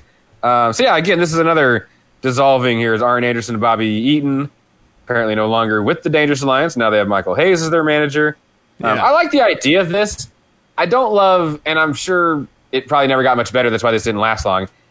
Michael Hayes spends the first 20 to 30 seconds putting himself over. Oh, yeah. And talking about how great and important he It's like, you're the manager, Michael. Like, why don't you just spend this time telling us how great Arn Anderson and Bobby Eaton are? Oh, everybody wants to know what I'm up to. Oh, goodness. But that takes us to match number two. Also, an unplanned angle going on here because he mentioned Larry Zbyszko, and I was like, what about Larry Zbyszko? And then, oh, it's all explained. Kind of. Match number two Greg the Hammer Valentine and Dirty Dick Slater, along with Larry Zbyszko, another former Dangerous Alliance member, taking on the team of Arn Anderson and Bobby Eaton, along with their manager, Michael P.S. Hayes. See, I'm glad you're filling in this Dangerous Alliance backstory here because I didn't realize how many of these guys were just all part of a, a group here a minute ago. Yeah, they all just like got blown out and sent, you know, in six different directions or whatever it is. It seems like. Um, Yeah, I love and Zab- the Zbyszko thing though. They another like nothing, no setup. They don't explain. Yeah. There's apparently kind of a running deal here, and it's just uh, nothing. I He's hurt. I think that I think that might be the fault of some of these guys on the other side. I don't know. They don't talk about it very well. JR Make sure to let us know, you know, we've got two two teams here that most fans hate. Uh, these are both heels, so I'm not sure this is an interesting matchup here tonight. A little strange. A little strange to do that. Yeah, Arn Anderson and uh, the Hammer start things off. Uh, we'd get cheap shots from Eaton, who's on the apron. All four men get in the ring, and you know, there's kind of a bit of a schmoz here. Hammer and Dick Slater run them off because they're the baby faces. It goes back and forth. Like it literally is like Yeah. who's playing what role here. Um, yeah, Slater returns that cheap shot from Bobby Eaton, Eaton earlier with a knee from his, of his own from the apron on Anderson. And they all get in the ring again. and they all start brawling again. The referees has no power here. Oh, Uh, and Yeah, go ahead. remember, fans, we want your vote. Do you want the top rope rule rescinded? You can call in right now and uh, get that vote in here. Uh, yeah, right hand from Slater, reverse neck breaker, a side Russian leg sweep. Slater tries for a dirty pin because he's back to the heel side and can't get more than a two.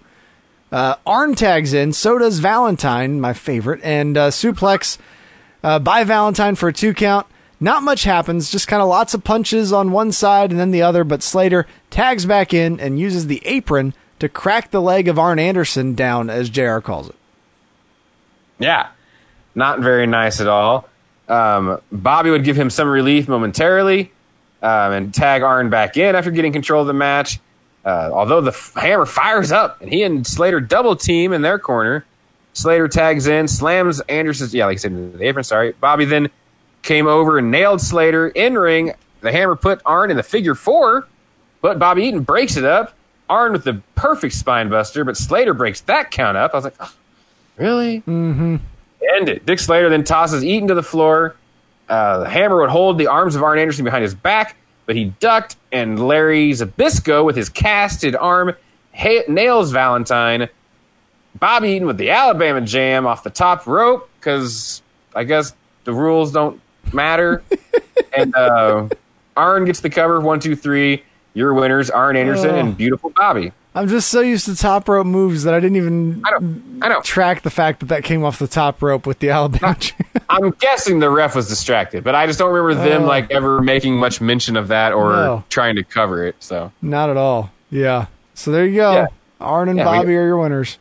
yeah, we get replays, and then we get a Jim Cornette promo. Talking about Mama being upset. Yeah, You which, know, but again, just kind of back in the day. happens. Yeah. So then we go back to center stage at West Peachtree, Atlanta, where Jim Ross brings in Bruno Sammartino. And oh ah. boy, here we go. Bruno, I know that you watch a great deal of wrestling. What do you think of the product now here in WCW? Well, I'll tell you, I am so thrilled. That's why I'm so thrilled to be here because, again, I see the kind of wrestling that I was used to, the kind of wrestling was in my time, and now it's here. And thank God for the WCW because I'll tell you what, what I've been experiencing the past 10 years with that other league, it's been a total embarrassment. It's great to see professional wrestling at its best back again. I've been totally embarrassed for 10 years working with that other league. Yeah, that other league that wouldn't push your five foot nothing son that didn't have any talent, so you got pissy and started talking shit about the company. No, he's Yeah. it, it's just that whole crew. Uh, Anybody that was pre Hogan and was like on top or near the top, just pretty much talk shit about that entire era. It's like, oh yeah, no, you're right. That awful decade when wrestling was as, as popular as it ever has been, and it was in the mainstream pop culture, and it was Oh. on lunchboxes and cartoons, and you know, like Yeah. fuck out of town. So man. happy These that wrestling's getting back to what I, I love. back to the good old days where four people made money and Oh, nobody man. else could feed their families. And it's like, get out of here. I just, man, we've talked about it before, and this shows a lot. It's just anytime people start calling back to the good old days of run, Yeah. run as fast as you can in the other direction. Yeah, he invites the fans of Philadelphia to come on out to Halloween Havoc because he's going to be there too. Yeah. I wonder how he feels about the spin the wheel, make the deal. Is that a callback to the good old days of wrestling? Is that. Uh, I'm confused. Oh, now we go to Teddy Long back in the VIP room. Uh, he's got Gordon Solie and Andre the Giant next to him, but they're like window dressing. He's not going to Yeah. actually talk to them. It's just No, establishing that this is the VIP room full of celebrities. My favorite thing here is right off the top is that he uses the term "lot of many." Thanks so much, Jim Ross. And you here we are live in the VIP room. A lot of many great celebrities here. As you can see, Gordon Solie's talking to Andre the Giant. A lot of many great celebrities here, which made Yeah. me laugh so hard. Uh, and then in just another random act of timing here, uh, Bullet Bob Armstrong, who just recently passed away, uh, yeah. comes in to speak to Teddy Long. And but here is the beginning of my, a wonderful storyline on this show. Is we're going to interview Bullet Bob, and he's going to tell us about how excited he is about Brad, and he can't wait to watch his match, and all these things. And guess what, folks? It's not happening. No, no, that match isn't happening. But here's uh, R.I.P. Bullet Bob. I figured we have to, we got to play him if he's going to be on camera here talking. So here you go. We move around a little bit. I see Bob Armstrong right here, Bullet Bob Armstrong, the father of the WCW light heavyweight champion Brad Armstrong. And Bob, what are your comments about this event tonight? Well, brother, it's good to be here on the 20th anniversary. You know, I had the chance to wrestle on the first card ever held at WTBS, and now my sons, Scott, Brad, Steve, and Brian, have all wrestled for WTBS. And tonight, I'm going to watch Brad and try to keep that heavyweight title. I mean, that light heavyweight title. Well, thank you so much, Bob Armstrong. And I, the, I will say this: Teddy Long is so good with this segment at just boom, we're done, we're in, True. we're out, we're moving on. No, you're right There's about no that. No follow up questions. There's no giving these Right. guys a chance to run, you know, do their own shit and try to set up angles for later. It's just we're moving on. My my other problem with the Bullet Bob thing is it's like this. I think exposes that this had to have been taped. Who I was knows? thinking when. the same thing. Yeah. because they would have known all at this point already that it wasn't happening. You know what I mean? Like You would think so, unless uh, Mister, you know, whoever the it's champion it's Armstrong. The next, it's the next segment. It's the next thing they do basically yeah. is when they discuss the con you know the yeah. controversy. No, it is. Yeah. And that's why I'm saying, like, unless Brad's been keeping it a secret from everyone until that segment that's about to happen in a minute. Yeah, I, I don't know. Yeah, apparently, like Bob has not seen his child and known that he's got uh, crutches. Right. So yeah, but now Thunderbolt Patterson. Oh man! And Thunderbolt is just about to get into what he's going to say, but first he has to hold up because we got to give some glory to God. Ladies and gentlemen, a man that has become a legend in his own time. And I got to say myself, what an honor it is for me to be standing out here talking to this man, the legendary Thunderbolt Patterson. Well, thank you very much. You know, the pleasure is mine to be here. You know, to see, and it's, uh, um, first of all, I'd like to give a little honor to God here to be here tonight, to see what has come down. WCW have done something that it makes my bones just quiver. Yeah. Because it's something that has been a long time a coming. Testify. And I'm so glad that I'm living and was invited Yeah, to this lucky. occasion. Well, thank you so much. There, you've heard the comments from Thunderbolt Patterson.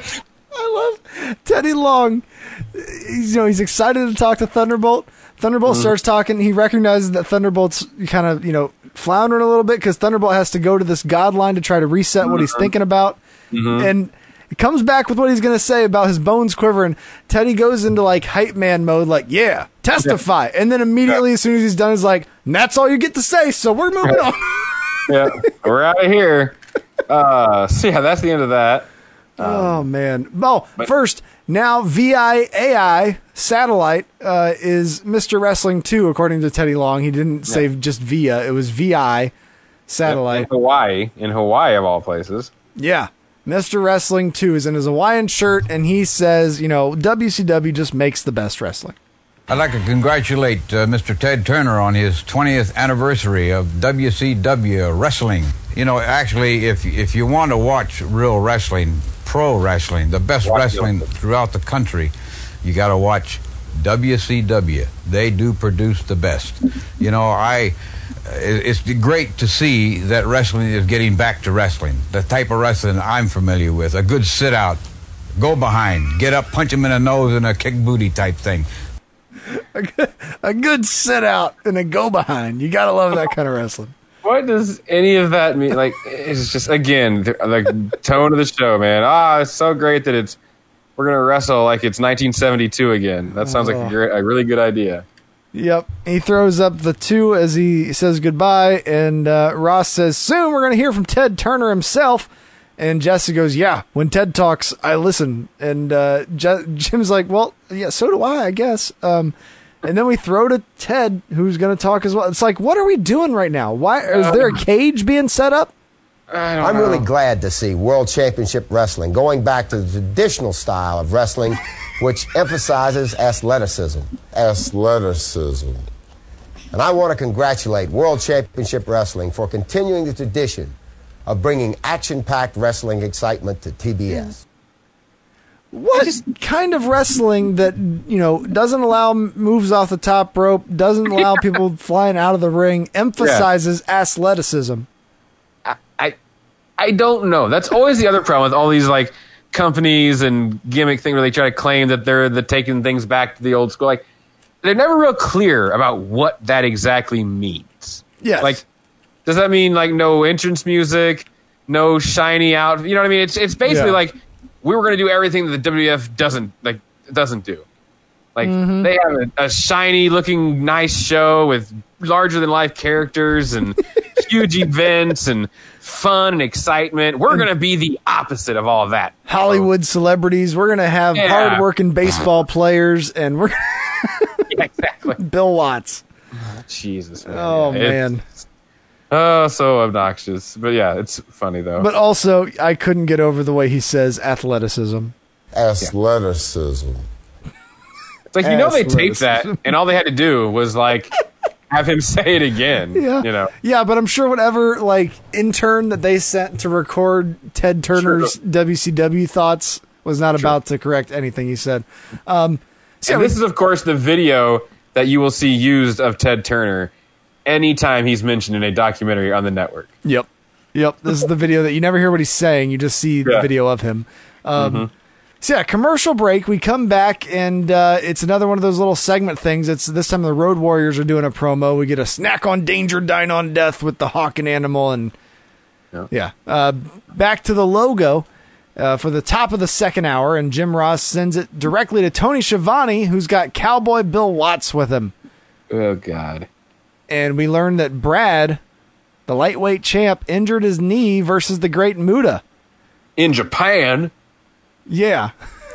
he says Brad Armstrong has a great heart, but his doctor knows that he shouldn't do it, so we have to strip him of the title, and we're going to hold a tournament for this belt soon. So that match you were looking forward to with Brian Pillman, you ain't going to get it tonight. And we didn't tell you until uh, about more than probably halfway through the show. So sorry about that. Yeah. Uh, now Brad's with Ventura. Um, Brad Armstrong. It's again. I always say this. He's immediately. You immediately see why, even though he might be one of the best all-time in-ring technicians, Oh, his ceiling was low. yep. He, yeah, he's not a good speaker at It's all. It's it's very Von Erich, and I don't know what that means. I'm not, I'm not trying to. It just reminds me of a Von Erich, any of the Von Erichs. It Yeah. reminds me of one of their promos. Well, Take that it's- as you will. It's that that struggle of that you know generic, just hard working Right. baby Oh, face. well, well, you know, I just I hope I can do it, and you know, if, if my fans are there, and just Yeah. oh shucks, I'll just you know, it's just that very Oh, it, yeah. just, it rips me apart. It just rips me apart that I can't defend this title. And uh, he says he's wrestled for WTBS for over half of these 20 years. Um, and he feels like he let his family down. And that's when in walks Flying Brian himself, not Who's looking awesome, happy. Who is, by yeah, fantastic here, by the way. Jesse asks, Well, how's this for you not having a shot at the title tonight? And that's when we get my favorite promo of the evening here. Tonight, millions of my fans were supposed to witness me regaining the world light heavyweight title. Rejoice in my victory, but no! We gotta stand here and watch our former world champion hobble out here like some broken down, pathetic piece of garbage and announce to the world, I'm scared, I'm a coward, my knee hurts. Brian, the man's hurt. The doctor says he can't wrestle. Is hurt. Your daddy's hurt because your poor father is sitting up in the VIP right, room right now, hanging his head in shame. Brian, I'm let down too, has brother. I'm no let guts. Brother, I got all the guts in the world, man. I'm let down too. You think if I couldn't go in the ring, I wouldn't go, brother? I'd be right there going with you nose to nose, man. You know what kind of man I am inside. and I know what kind of man you are. Come on, man. We're all we're all good guys here. Come on. It's just funny, like you listen closely enough, you can totally hear like the Road Dogg. You know, you can just you can tell that he's related. You know, they just something about that tone and their cadence or whatever. Um, Yeah.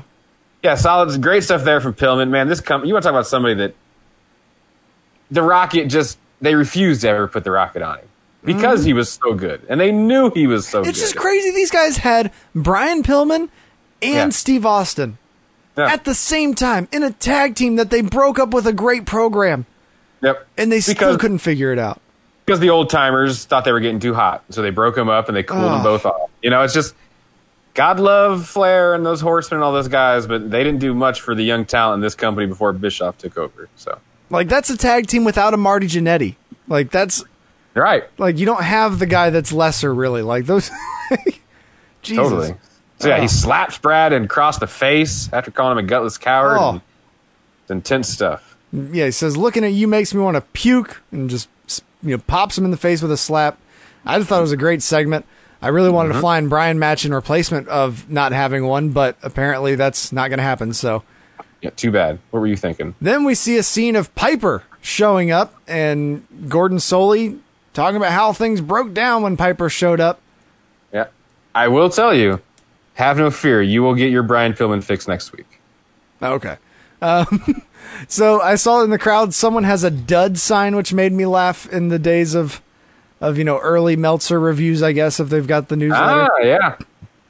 And uh, I, didn't, I didn't see it. now we're going to take a look at the singles competition here on W or TBS, just like we did with our tag team uh, compilation earlier. Um, The Jim Ross, I'm fake forcing a smile, is one of the most terrifying smiles in the history of the world. Like, and you see a lot of it in his WCW days when he's being a little bit too you know, over the top of it. Because the smile he puts on before they go to this singles thing Oh. is downright creepy. Yeah. So the guys we see here Dusty, Stan Hansen, Ronnie Garvin, Tony Atlas, Magnum TA, Buzz Sawyer, Mr. Wrestling 2, Great Kabuki, Ted DiBiase, Chief Wahoo McDaniel, Mass- Hey, hey, hey. You skipped Bill Watts. I did you skip know how Bill much trouble Watts. you'd be Yeah, in if you I skipped Bill Watts? Masked Superstar, Jimmy Boogie Woogie Man Valiant, uh, King Kong Bundy with the five count at the end, which I was like, Big E would be happy. Um, Mm-hmm. The spoiler, which we saw last week, which is great to see the spoiler back. Unfortunately, unfortunately, the no Phil, no Phil Hickerson. So yeah, no Phil Hickerson though. Iron Sheik, Tully Blanchard, Ric Flair, Terry Funk, Tommy Rich, and Roddy Piper. So even though Terry Funk currently is in the other company on, during this 1992 year with our old belt, we're gonna throw him in all these videos. Ric Flair, you mean? Yeah, that's what I meant, Ric Flair. You said Terry Funk. Well, yeah, because what I had no- noticed and what I thought was so petty is that they put Ric Flair. Like, if you really pay attention, though, they kind of don't shine him in a positive light as much as they possibly can. First of all, he's should be the last person shown in this video. Yeah. It's, it's a total, oh, he left us thing, so we put him here. And then the clip we get of him later with Mr. Earnie Shavers is of all the Ric Flair promos in the history of TBS, the things that they pick, you can kind of tell there's probably something, to it. Gotcha. Yeah, so that's that. Um, there's a look there, and Jr. says later we're gonna get an extensive look at Halloween Havoc, but right now here's that same promo we saw earlier. It- yep, it is. then we come back from the break and we get a shot of Hank Aaron because he's here. I guess we might as well. Dude, there's Uh, just so like you you texted me that this this show just takes so much time wasting time, and it is We've had two matches. insane. Two matches at this point. Oh, we get Now we video go- yeah, go ahead. of Ron Simmons winning the WCW championship, uh, including a man in the front row bawling afterwards in excitement. You know, it's it's fine. He you know he hit the power slam on Vader to pin him to win the gold. It was a good video. Yeah. Um, but the problem is they're putting him in matches that aren't near the top of the card, and they're not against you know generally top of the card guys. I was excited about tonight's matchup, but then you Right. look at like Halloween Havoc, and it's all built around Sting and Vader not fighting for a belt. Sting and Jake Roberts. Or Jake Roberts, yeah, Jake Roberts in the Vader role, seemingly with the White Castle of Fear, basically. Um, Is, is 92 also when they do that like electric chair cage match? thing? 91 is that because I, Oh, I want to review going? that. I want. I I've recently heard someone talk about that, and I would really like to review that Halloween Havoc this year. we did. Maybe I guess maybe we didn't. So Um, yeah. So Ventura says he has a great challenge in Cactus Jack tonight with Ron Simmons, and Jared goes, "Well, when we come back, it's going to be that very match." And we throw to break. yeah, and we see Earnie Shavers, two-time heavyweight boxing champion, intimidating Ric Flair ahead of uh, officiating a random match of his. Like again, it was just these like I didn't you think could have about picked that. any. You're right. You could have picked any of a thousand Horseman promos with him screaming into the camera like a madman, Yeah. and they don't use or show any of that stuff. You're not wrong there. I hadn't thought about that. You're totally right. Oh goodness. So Yeah. we come back for match number three. Yes, sir. World Heavyweight Championship match right in the middle of the card. It's their champion Ron Simmons battling the challenger Cactus Jack. with special guest referee, soon to be senior referee. I don't know. It's weird they call I it special, but is. He's the He is the- senior ref, but they still call this a special referee position tonight. Oh, okay. It's weird, but yeah, he's referee Ole Anderson. Gotcha. Yeah. Um, the studio thing's funny because the entrance ramp's so short. Like literally, like Ron Simmons' music hits, he like puts his hand up and he's in the ring. Like there's no time Yeah. to like, do anything. Oh, Jim Ross pimps the all new Power Hour Saturday morning at 9:05 Eastern. Yeah, he must have been producing that. Um, yeah, we get the uh, the racist chops going um, from the fans as the Seminole alum gets into the ring. Cactus has to be backed away by Ole Anderson. Um, you know, he's not giving him any space to get in, and uh, match starts up with you know very simple wrestling here between these two brawlers. Mm-hmm. Yeah. Get a headlock spot on Jack, and uh, there's someone shouting about Simmons doing well, and then there's fans like laughing about whatever he they that person was shouting. I'm not sure what was happening exactly, but always interesting whenever you get to see the crowd kind of reacting to something else in the ring uh, in the room. Uh, Jack counters uh, by following Simmons into the corner or into the ropes, I should say, and when he wants the cactus elbow to the floor, but Simmons was ready for it. He you know popped right back up and turned and got ready for the dive, and so Cactus instead uh, clotheslines both men to the floor shortly after over the ropes. Cactus hits the swinging neck breaker on Simmons on the floor. Yeah, and a little bit before that, Jim Ross again just goes into a tangent promoting the Atlanta Falcons for some reason, and some player currently on the Falcons who was a roommate of Ron Simmons when they were players at Florida. I mean, just he just goes on and on with that shit, and it's like, God, how did the WWF hire you? How did they hire you? Because it's just no, they don't want all this stuff he does is what they make him stop doing pretty much. That'd be his job. Um, yeah, so yeah, with the action on the outside, the neck breaker on the floor with no mats, as you'll notice, another treat of one Bill Watts in his era is "Well, we're getting rid of them, them mats out there. If they want to fight on the floor, there shouldn't be any padding. So Oh goodness! rake from Cactus. Jack then catches Simmons with a boot running in as Simmons charged. Cactus is a spinning clothesline. Uh, we then get another clothesline from Cactus Jack and another for a two count. He's just like clubbing him down. There's like no momentum behind these clotheslines. He just No. clubs him down with his arm basically, and then Yeah. puts a chin lock on because that's what I want to see these guys do. But this triggers a "Go Ron Go" chant from the crowd. This is true. Uh, yeah, we get, and then all that love from the fans. Ron Simmons is a second rope bulldog, only gets a two. He nearly decapitates Jack with a nasty forearm out of a three point stance. I was like, oh, that's it. Nope. Also a two count. and then I don't know what happened then. I think we almost got a 1992 Canadian destroyer, and they just didn't quite have the momentum. Yeah, it's a very slow backdrop by Simmons for two. Very slow. Like he hops on his back and just kind of hangs out there for a minute.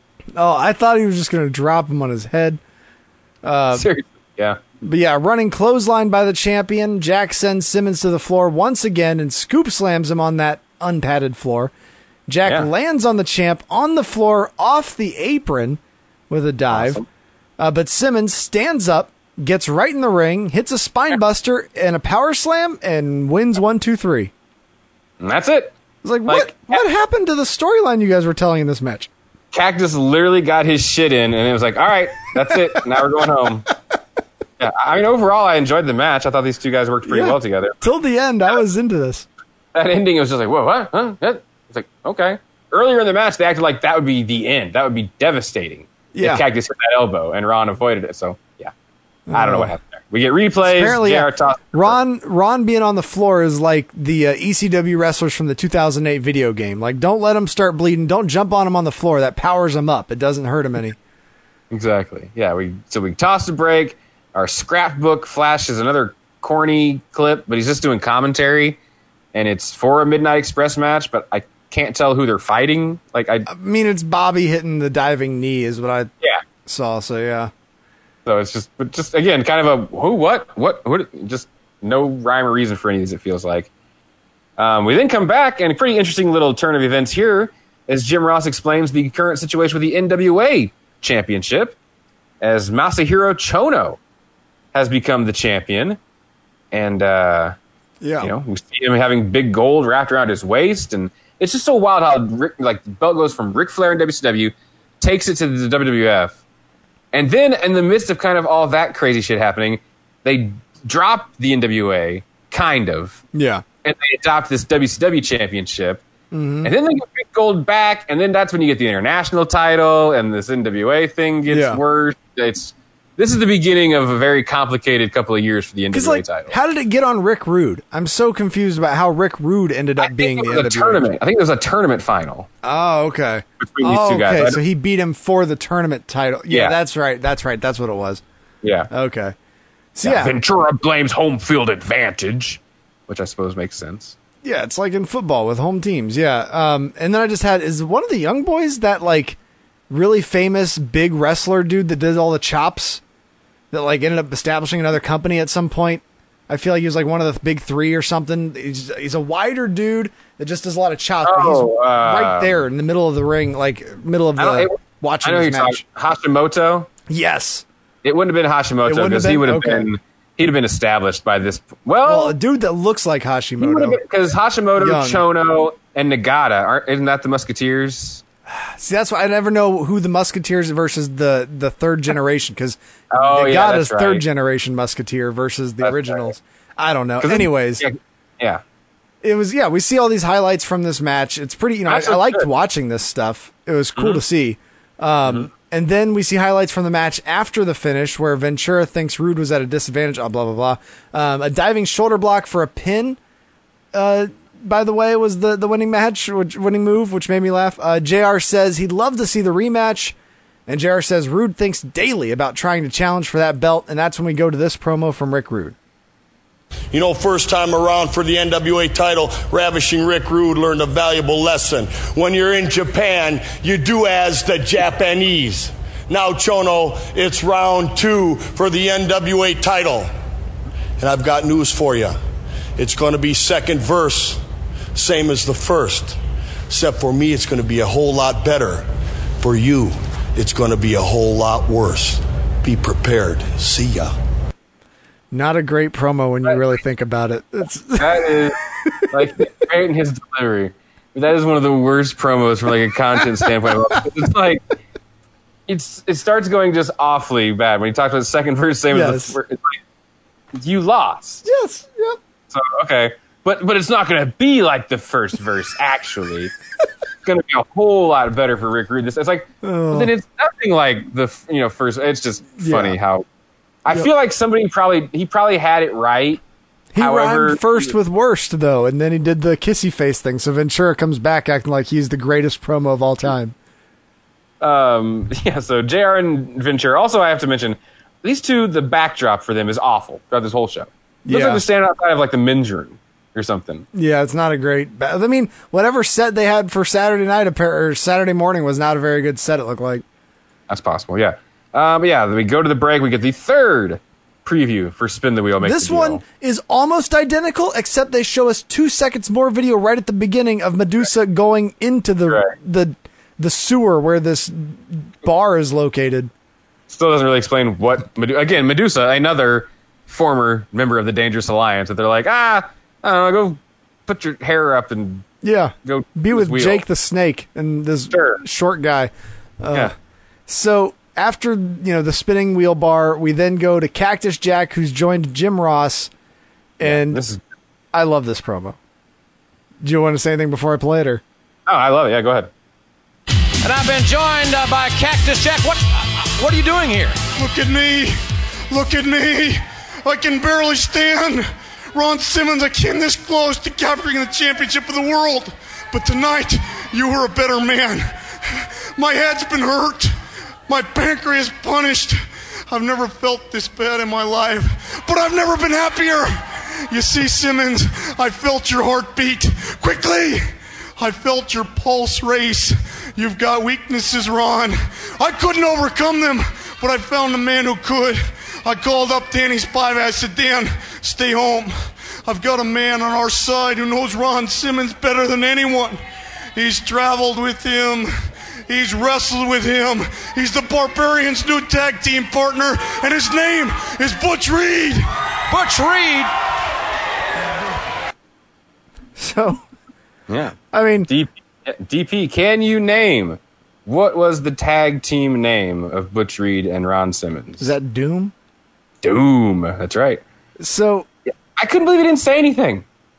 yeah, Butch doesn't have anything to say. Um, I just, I thought it was such a weird, like, it felt like you know, like the this big reveal, but like the crowd is only kind of into it. They're not really into this Butch thing, and I don't know. Just I liked you know Cactus's j- delivery about it, but it's just so weird. Like we just called up Dan Spivey and told him we don't need you anymore. Uh, here comes AKA, Butch yeah. AKA he probably didn't. He probably no showed or What's I was wondering is like Bill Watts hate hate Dan Spivey like probably. yeah. Well, another one of the things that this Bill Watts, you know, Jake Roberts just got here, and Jake's told the story about you know first thing Bill Watts did is like cut his salary like yeah like a way- lot. Yeah. So he was Yeah. letting it be known because they had heat from back in the Mid South days because Jake left. But yeah, anyway, uh, solid stuff there from Cactus. My favorite part is that he's going to stay on and do color commentary along with Jim Ross and Jesse Ventura for match number four, which is the Barbarian and Butch Reed. Like, hey, nice to meet you. Want to go have a tag team match? Okay. uh, taking on the team of Dustin Rhodes and Barry Windham. Again, like, big match. Like they just, you know, they just kind of Yeah. toss out here like it's no big deal. It's like, oh, okay. Oh. Dustin, Dustin and Barry are two of your top stars, but all right, whatever. Cactus says on the announce team that uh, you know, Ron Simmons can't run from his past with Butch Reed. Uh, Rhodes versus Baby to start here. Um, ba- baby? What did I just write that there? Barb. Barbarian. okay. it's like, baby, what is on? So Barbarian won't go down even after two shoulder blocks, but the youngins double team him with a clothesline and a double drop kick, and that does knock him down. Uh, Windham tags in and rolls up Barbie for a two count. In tags Butch. Foley says he's not the brains here, but merely part of this plan. He keeps explaining, I, I didn't design this. I didn't invite Butch Reed here. I'm just explaining what happened. And I don't know if I my timing's probably not quite right, but I know Kevin Sullivan comes in at some point, and I could have Ah. swore was the mastermind or so. I, I- I I don't could remember. I can't remember if that's the case here or not. But um, yeah, Reed's in there. Uh, Dustin Rhodes is, hits a boot as Reed charged in, whipped to the opposite corner, and Rhodes misses a shoulder tackle and falls all the way to the floor. Always a brutal deal there. Uh, double team clothesline for Barbarian and Butch Reed drops. What? Oh, I'm sorry. Drops Dustin. Reed then holds Dustin, and Barbarian hits him. Uh, we get a side slam. So Dustin's uh, really getting his ass kicked at this point. Can't make a tag. They won't let him make a tag. We get a neck breaker on Rhodes for a two count. Reed with a clothesline and some stomps. Uh, they continue the you know the punishment as Barbarian in, hits a power slam into the turnbuckle. Those are always ugly. What did you think of uh, Cactus's saying that you can fool some of the people some of the time, but you can fool Barry Windham all of the time? I loved like his what, God, what he shows as a range of his character here. Mm-hmm. You know, they want to paint him as this very narrow, crazy Cactus Jack doesn't feel pain guy, and I thought between this promo and his commentary here, he shows you know a lot of the potential that he has. That's true. I hadn't thought about that aspect of it, but you're right. Because yeah, he's doing more and making jokes and really kind of adding something to this character that I'm sure they probably weren't intending him to do.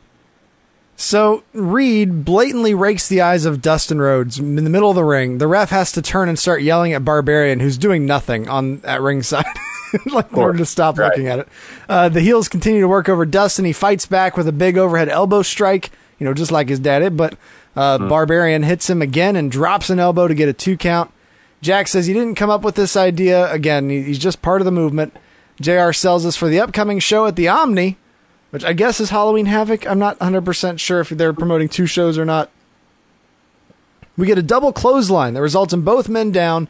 Dustin tags in Barry, House of Fire, rights and lefts, backdrop, drop kick for Barbie, punches keep Reed in his corner, a lariat from Barry, uh, but then he puts Barbarian up top, and Jack says he shouldn't keep going, he should go for the pin, but Windham hits the superplex. He then grabs Reed, Flair style, and tosses him off the top. And as the faces look to come back to Barbarian, Barbarian hits a sudden boot to the face of Windham, knocks him out cold. His partner had just turned his back to go to ringside. He pins him one, two, three. Your winners are the Barbarian and Butch Reed. Yeah, Barry Windham also probably, probably should have been disqualified when he threw Reed off the top rope. Oh, I didn't think about that. Yeah. Like, you guys made the rule. Okay, like I, I didn't make it. You guys did. So how about you enforce it? Oh, but yeah, this this pump kick here is just apparently absolutely brutal from Barbarian. So it gets the Mhm. win. Yeah, I was like, okay, good, good, good thing there for the Barbarian and uh, Butch Reed, I suppose. Uh, Cactus tells Jim Ross, "This is the best tag team in wrestling," um, and tells Ron Simmons to have eyes in the back of his head because if the left doesn't get you, the right one will. So, Yeah. And then we get what I was just like, what was this random shot of Jake the Snake admiring mankind's promo? Like it's just like Jake smiling and then turns around and walks to the back. It felt like he was just out listening to the promo and then like got caught by the camera thinking that he was coming in on a run in. It, seems possible. Yeah, I don't know. It was very random. He just turns Uh, around and walks away. Speaking of random, another great way to illustrate all the success on TBS over the years, a random clip of Willie Nelson hanging out with Dusty Rhodes and Tony Schiavone. This this was the one clip that I was like, I wish they would tell us what shows these were from so I could go find this clip. I want to see this interview. Absolutely. Yeah, because he asked Jim, oh, is yeah. it Jim or Tony Schiavone asks him like he asked Willie Nelson like, oh, what's this I hear about Dustin or Dusty Rhodes showing up at your shows and trying to take over in the middle of the concert? I'm like, yeah, I want to hear the story. Like, No, yeah, exactly. So, but we won't. Nope. We won't. Just go to break. Uh, now, back from break, Jim says, uh, well, we saw Jake the Snake. What was that about? And Ventura's like, I don't know, but uh, snakes do have a find a way. They do have a way of finding places they shouldn't be. Okay. So yeah, I guess it was an accident. Uh, now to Tony Schiavone, who's voiced this package about the big group match tonight, and uh, it's going to explain kind of where things are coming from. Vader was facing Sting. He crushed his chest and won the title five months later with a power bomb. But then Jake Roberts attacked Stinger as well. And then Sting is going to save Jake from his demons. It's it's a weird promo here. I'm not sure exactly what's going on. Somehow Nikita Koloff got involved as well as the Steiner brothers. Well, Nikita Koloff and Rick Rude, they explain, have been feuding over the United States Championship Okay. for a while now, and we see them fighting in like the locker room and everything else. But then, literally, the Steiners and Super Invader have no connection to any of it. At least not the video package. Yeah, nothing that I can find out. No. Oh goodness. So yeah, commercial break, and then we come back for match number five. Yep. It's our eight-man elimination tag team main event of the evening. We're getting ahead of the silly WWF and their Survivor Series coming up in a few months. Uh, we've got the heels, Ravishing Rick Rude, Jake the Snake Roberts, Big Van Vader, and from Bangkok, Thailand, Super Invader, battling Sting, Nikita Koloff, Rick Steiner, and Scotty Steiner. Yeah, uh, the bad guys are also accompanied to the ring by Harley Race and Medusa, Yeah, who was managing Rick Rude at the time. I had to Google Super Invader because the image that they showed on the Im- beforehand, it had like his mask had like some gra- like detail to it. It had like a headband thing with like a rising sun logo. But mm-hmm. when we see him come out here, he's just got like two sets of red pantyhose over his face, and it's very clearly Hercules. Yeah. And Like- his tights are ripped. I've never seen a man that looks so much like himself when you cover all of his facial feet. Like I didn't realize just how like structurally like the the chin bones and the like the overhead, the forehead like bridge area Yeah. like just sticks out. Like he just does not at all look like a man from Bangkok, Thailand. No, what? What are you talking about? like yeah, a- no. Italian cartoon character. The only reason I can imagine he's in this match is because he was at least managed by Harley Race. So Ah, okay. But yeah, so Hercules in pantyhose is your super invader. I was so excited we were going to get some random Japanese legend, but no. No. Instead, we get Lord Tensai from 1992. Yeah. Uh, and this match isn't always awesome, but this match has some awesome parts to it, including the beginning where we get Vader and Rick Steiner, who I really want to watch these two guys have a singles match because Rick doesn't take any shit from Vader, and tosses him anytime he feels like it. Did you? And Vader hits him as hard as I've ever seen him hit somebody. Okay, because I have my notes here, like right after the start of this match, I was like, it might be my Mark brain being worked, but this interaction feels like an escalation of receipts. Like, Oh, yeah. punches from Vader to start. The last one looks fairly stiff. Rick fires back after blocking a punch. His first one looks to be right on the bridge of the nose of Vader, who comes back with what looks like a stiffer kick. And then Mhm. Rick with a big clothesline that also looks very stiff. I was like, it's all very snug and well done, but maybe these guys are just hitting each other. Ah, yeah, no, these two. I, I don't know if they made the decision together or what, but yeah, they just they go at each other in this match. Yeah, Vader with a Oh. splash in the corner, followed by a slam. Rick with a belly to belly overhead suplex mm-hmm. on Vader, which is just awesome. And, And- Vader would duck out to the outside. Yeah. And like as soon as he ducks out, Scott jumps in and runs around the ring like Shawn Michaels in DX 3.0. Um, In tags Nikita Koloff and uh, everyone's favorite Super Invader, whose tights are ripped up. I'm like, is that by design or you just didn't want to buy know. new tights? Yeah. Herc again, very defined here. Uh, he tags in Rude after like nothing and uh, chops the throat of Koloff, but Nikita tags in Scotty and uh, grabs an arm. Steiner has Rude's arm behind his back, and Steiner can't stop the tag as Super Invader tags right back in. I was like, these aren't very effective tags by either team. Scott grabs the double underhook and lifts and slams the Invader, then a belly to belly suplex, uh, tag to Rick, and Scott missed it, and Rude attacks from behind. Oh, that's Yeah, right. he- Rick yeah, Rude, yeah. not Rick Steiner. Yeah, Rick Rude make a blind tag when they were running the ropes, and then Scott would miss the Frankensteiner. Yep. Uh, neck breaker followed by an elbow, but the pinfall is broken up as Scott begins to be the punching bag of this match. As the bad guys are going to come in and work him over. Vader beats Scott up in the corner. Uh, you know, dry, and uh, I like. Did you see Jake Roberts get like knocked off the apron on accident when Vader and Scott Steiner are wrestling? Like they don't do it on purpose, but he's like turn around John to the fans kind of. and he's a little bit too far out in the middle and they're Yeah. just running the ropes and he gets fucking knocked into the guardrail and then everybody laughs that. at him. So it's kind of Oh, that's awesome. Rude comes in, gives us the hip gyration, and continues the beat down on Scotty. Uh, Steiner would come back, hits a tilt-a-whirl side slam on Rude, and then we get hot tags from Jake Roberts and Nikita. I was like, ah, Nikita. Oh well, yeah. Yeah. Back elbow drops Roberts from Nikita. Scoop slam on the snake, followed by a shoulder block, and uh, he's in full control until Rick Rude hits a cheat knee from the apron. And then Jake would roll Nikita up to eliminate him. Yeah. And Sting in like full video game, well now I got to even this one back out mode, just walks in the ring, grabs Hercules, hits a slam, hits another slam, another slam, lays on the pin and eliminates him. Yep. Like, all right, now we're good. And then we get to go back to the real main event of this match. We get Rick Steiner and Vader back in the ring. we get a clothesline, one clothesline from Rick that drops Vader. Hmm. And then a beautiful German suplex that just throws Vader like a cruiserweight. Yeah. JR loses his mind on the German suplex, man. Yeah. It was awesome. Steiner then to the second rope, because that's what everybody does in this match. Uh, Bret Hart would have loved it here. Vader, though, catches Rick Steiner and delivers a power slam. Uh, then uh, they, they lost their way a little bit. Vader was trying to do the uranage. I don't think Rick really knew what the fuck was going on there. Uh, then goes to the second rope, hits the splash, and only gets a two. I was Yeah. like, are you serious? I was like, yep. Rick Steiner is pushing the, you know, re- very recently former WCW champion. So Oh yeah, no, it's it's wild. Uh, Rude tags in. Ventura wonders if Rick is whining about being hit because he never got hit like that in the amateur ranks. This is the pros. Uh, ref misses Sting's tag, and the heels pull Rick back into their corner, and that's when we hear this. Margo, the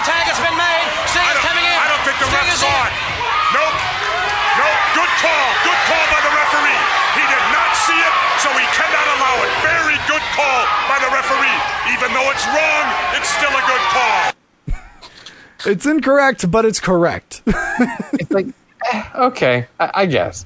I guess. Um, Vader also gets back into the match, hits a slam on Rick Steiner, and goes to the second rope. Steiner cuts him off and slams Vader, but Rude breaks up the count. I was like, God, will you just let these two men wrestle without interruption? uh, Steiner escapes a suplex attempt. Oh. The Steiners then attempt a doomsday device, and they were a little overconfident in their l- lower leg strength. Well, who's going to put Vader on their shoulders and then stand up? Like, I can get picking him up and slamming him, Right. but you're going to put him on your shoulders and then stand up? And how was Vader going to fall after you hit him? That's true, too. Like right on top of his head, probably. Like Probably. Yeah, Oh. they they make the best of it, but it was it didn't go great. But here's the problem Scott is an idiot. And instead of coming off the second rope, came off the third one, and so he's eliminated right after doing the move. I appreciate I appreciate that they decided to do all their rule enforcing in the eliminations of this match. Like all of a sudden, all these rules now apply, and they start using As, them. as soon as Scotty was eliminated, I got furious because I was like, I thought the whole point of the poll was to see if we would take it away for this match. So that way these guys could come off the top. But no, Jr. Jr. hasn't told us yet. no, he hasn't. I because I had forgotten that he hadn't told us, and I, that's what I was like. Wait a second, God damn it! So Scotty's out. Sting and the Snake are in the ring now.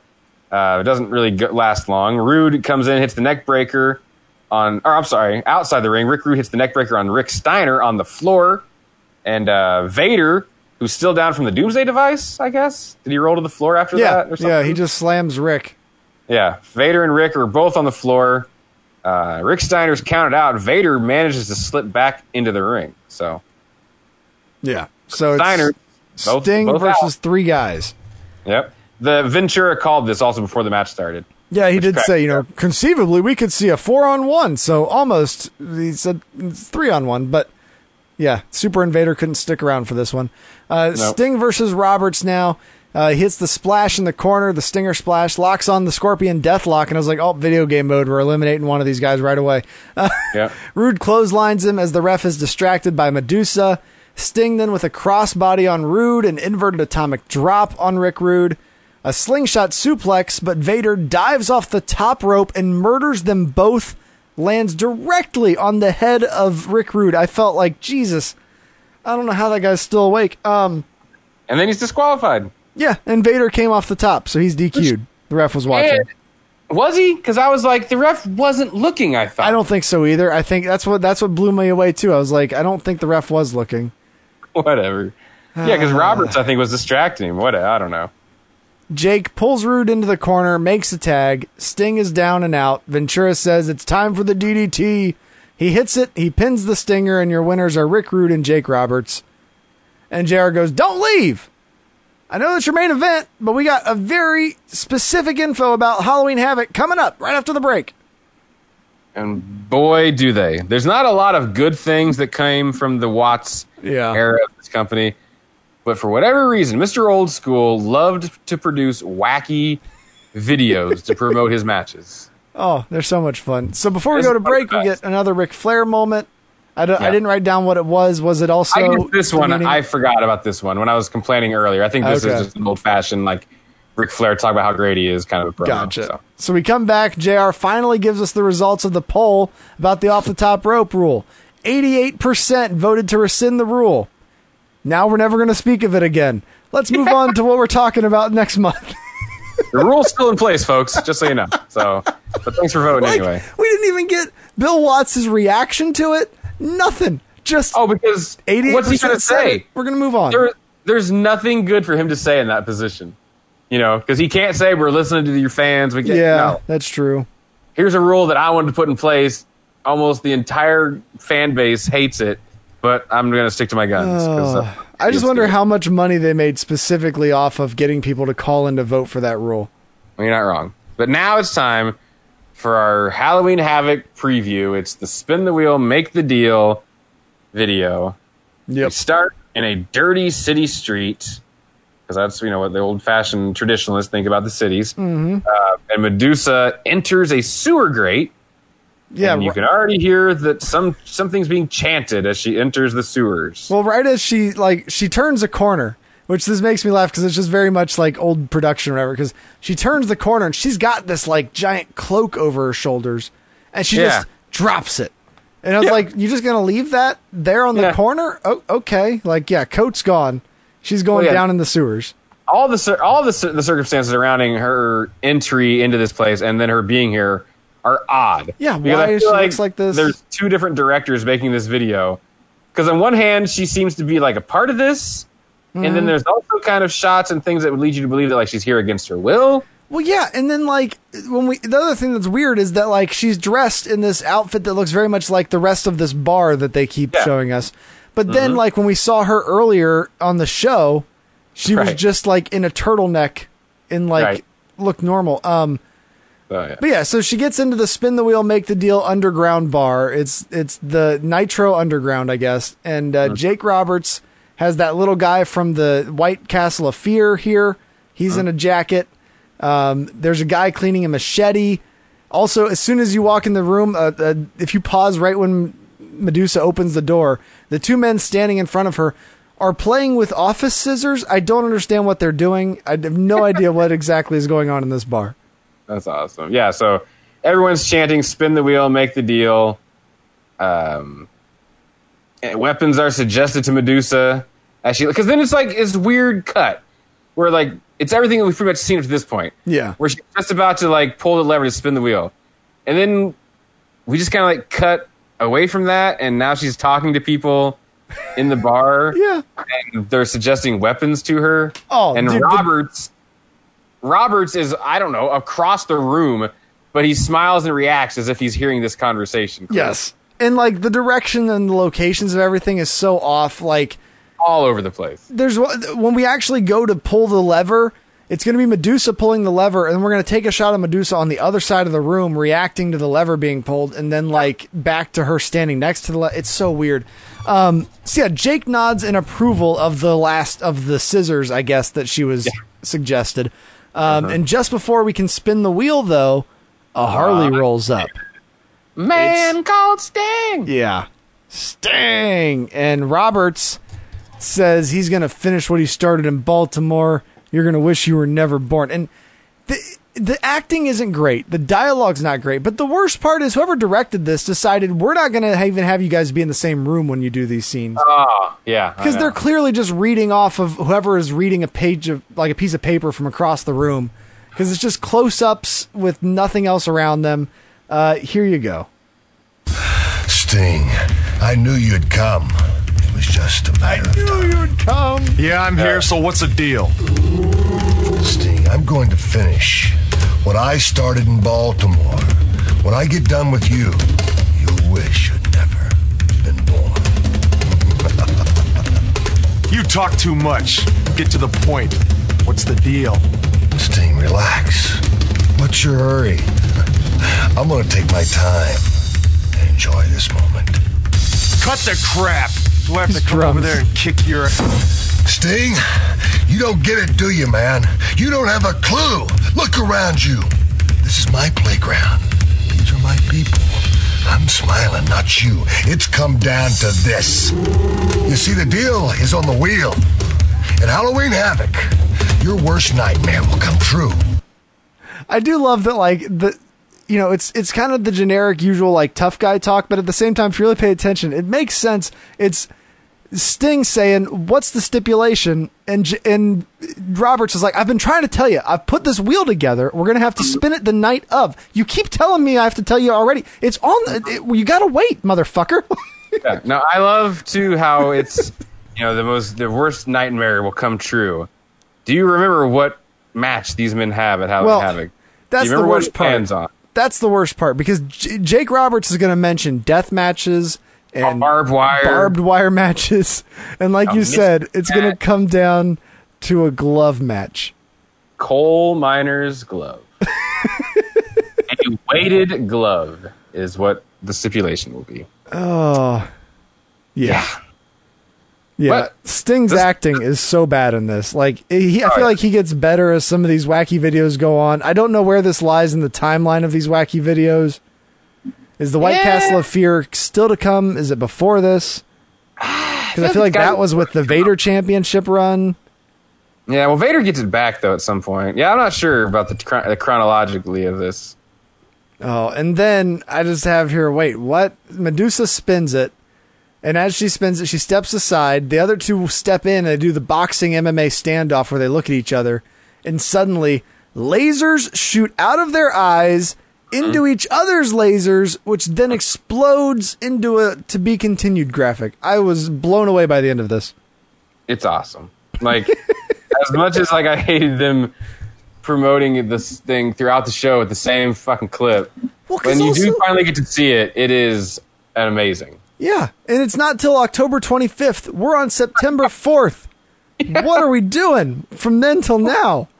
I can't believe Jake didn't get fired before they made it to Havoc. To be honest with you. So yeah, they promote Halloween Havoc. We go back to Jim Ross, who's now smashed onto a tiny part of the stage where Bill Watts is almost falling off the edge. There's just all of the like officials, Bullet Bob's on there, uh, and they're all just standing there to say goodbye. And Jim Ross says, "All right, Freddie Miller, what do you usually say?" Freddie Miller, what do you got to say about that? WCW, TBS, and Halloween Havoc. Don't miss it. Be there. There you go. Everyone can go Again. home happy. All the kids love that "Be There" line. Again, a reference that falls on deaf ears on ninety-eight percent of the audience. Oh man. Yeah, So, and then we get the yeah. scrapbook credit sequence, And that's the uh, show. I mean, it's a Clash of the Champions, so it's not very long. I felt like it was No. a fairly easy watch for me. I feel like if I Oh, was yeah. watching in that day, it would be incredibly frustrating every time they were throwing to these video packages and doing those videos in and out of breaks and taking all this time to talk to nobody when like there's all these storylines that they're trying to build up, but they're not going to actually. It's just spend so Yeah, much time doing other shit. This show does a terrible job of promoting the current storylines in the company. Of real, I mean, like they kind of Jake Roberts and Sting obviously is getting like a big push, Yeah. but otherwise, all these matches are just happening that have a lot of backstory that they don't take any time to tell you about. You know, I know we Yeah. still have plenty of time till Halloween Havoc, but damn, like you accomplished very little on this show. And the poll just blew my mind and just infuriated me when that was it. Just 88% said yes. That's it. Yep, that's the end of the Oh. conversation. So since it's a clash, even though it is a television product, Dave Meltzer does put out his star ratings, so we do have some match by match rankings. Would you like to compare yours with the Melts, Tony? Let's do it. Match number one, World TV title, no DQ match, Austin versus Steamboat. What say you? Three and a half stars. Match Nice. tonight. That was I'm I'm saying match of the night as well. Dave Meltzer also liked it a lot. He gave it 3.75 stars for his ranking. I thought I overrated that match. All right. match two, Arn and Bobby versus Dick and Greg. I mean, again, I this match happening makes little to no sense, but it was a really solid tag team match. I gave it two stars. I thought it was all right. Yeah, Dave Meltzer pretty pretty close to where you're at, just a little bit less, 1.5 on that one. Okay. Match three, the World Heavyweight Championship, Simmons versus Jack. I thought these guys did as well as almost probably could be expected. Ron, you could tell at points he hurt, the rating was hurt a little bit. Ron is still pretty green at this point, and Yeah. there were times in the match we could tell Cactus was having to kind of get things back on track. Uh, but I gave it two and a half stars. Hmm, that was generous. Two or 1.75 from Dave Meltzer on this one. Okay. All right. Match four, Reed and Barbie versus Windham and Rhodes. Not bad. Just kind of slow and plodding. Nothing special in this match. Uh, I gave it one and a half stars. So basically, if you just like flipped your ratings for that last one and this one, and then th- the same with Dave Meltzer, you guys would be on the same page. Dave Meltzer gave this one two stars. Wow. Okay. Match four, eight man elimination tag match. What did you give this one? Uh, this match was a, a good amount of fun. It- you know, it, it- like I said, it had its you know had some really bright spots uh, in the match, and I liked it. I gave it three stars. I like this match as well. Uh, Dave Meltzer also liked this. 3.25 stars from Mr. Meltzer. Uh, but yeah, he gave his match of the night to the first match of the night as well. So we're in Wow. agreement there. Um, How about that? The users of CageMatch.net currently have the show rated at 6.4 out of 10, with only 8 votes tallied, so lots of room for movement if new reviewer felt strongly. Uh, Tony uh, Allen 90 wrote in 2019, he gave it a 7 out of 10, saying, This was the first Clash of the Champions that I saw as a child, and it always holds a special place with me. I highly enjoy the flashback clips that aired during the show of the best singles wrestlers that ever graced TBS, and then the best tag teams. Highlight of this show was definitely Ricky Steamboat versus Steve Austin for the TV title, with Heyman inside a shark cage above the ring. Austin and Ricky always produce some of the greatest technical encounters, and this one is no different. I also enjoyed the eight man tag main event. Definitely worth a watch for anyone who has not seen it. So Yeah, there's I mean, there's yeah. a kid that was incredibly impressed with the uh, the montage of singles and tag wrestlers. All right. I mean, hey, some people it's easier to please than others. I didn't realize that I had accidentally put in someone that disproved our theory right after our, until I just read that. But yeah, uh, Son of a bitch. Jack Leone in 2016 also gave it a 7 out of 10. Said this anniversary event features many flashbacks with wrestlers of the past, most of them already in WWF, so they were pushing stars in the rival promotion. There are three good wrestling matches Austin versus Steamboat, Simmons versus Jack, and the 4 versus 4 elimination match. Jake Roberts was the biggest new star of WCW, he said. I mean, listen, they were chanting DDT. Yeah. When he was fighting Sting. That's true. So they want like I think the Bill Watts timing really yeah. hurt what could have been a good run for Jake in WCW probably because he was still red hot. That's know? true. Like his his popularity, I- you know, I think they kind of tried to diminish it a little bit. You know, especially when he was probably trying to negotiate a new deal with Vince before he left. Um, Yeah. but yeah, I mean, he's wildly popular and probably could have been a huge star for WCW here, but wasn't to be. Oh, well, that is our thoughts on the 20th Clash of the Champions on TBS and the 20th anniversary of wrestling on TBS proper, I guess. Hmm. Uh, so, Tony, we have to move on, though. We have more shows to watch and more shows to review. So, where are we heading next week? Well, you know what? We just celebrated 20 years of World Championship Wrestling on TBS. I thought, why not go begin the television run of World Championship Wrestling on the sister station, TNT? And what better way to do that than with the inaugural episode of Monday Night Nitro from the Mall of America, in Mi- Minneapolis, Minnesota. Ooh. And this show, folks, is such a great sign of things to come. We've got the broadcasting debut of Mongo McMichael. we have the light heavyweight oh. match between Jushin Thunder Liger and Flying Brian Pillman. Nice. Pastamania, folks. Oh, Hulk boy. Hogan live from Pastamania.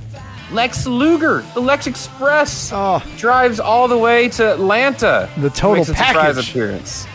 We have a Ric Flair Sting match because it's WCW and we're trying to figure out how to fill time. We book a Sting Ric Flair match, no matter what year it is.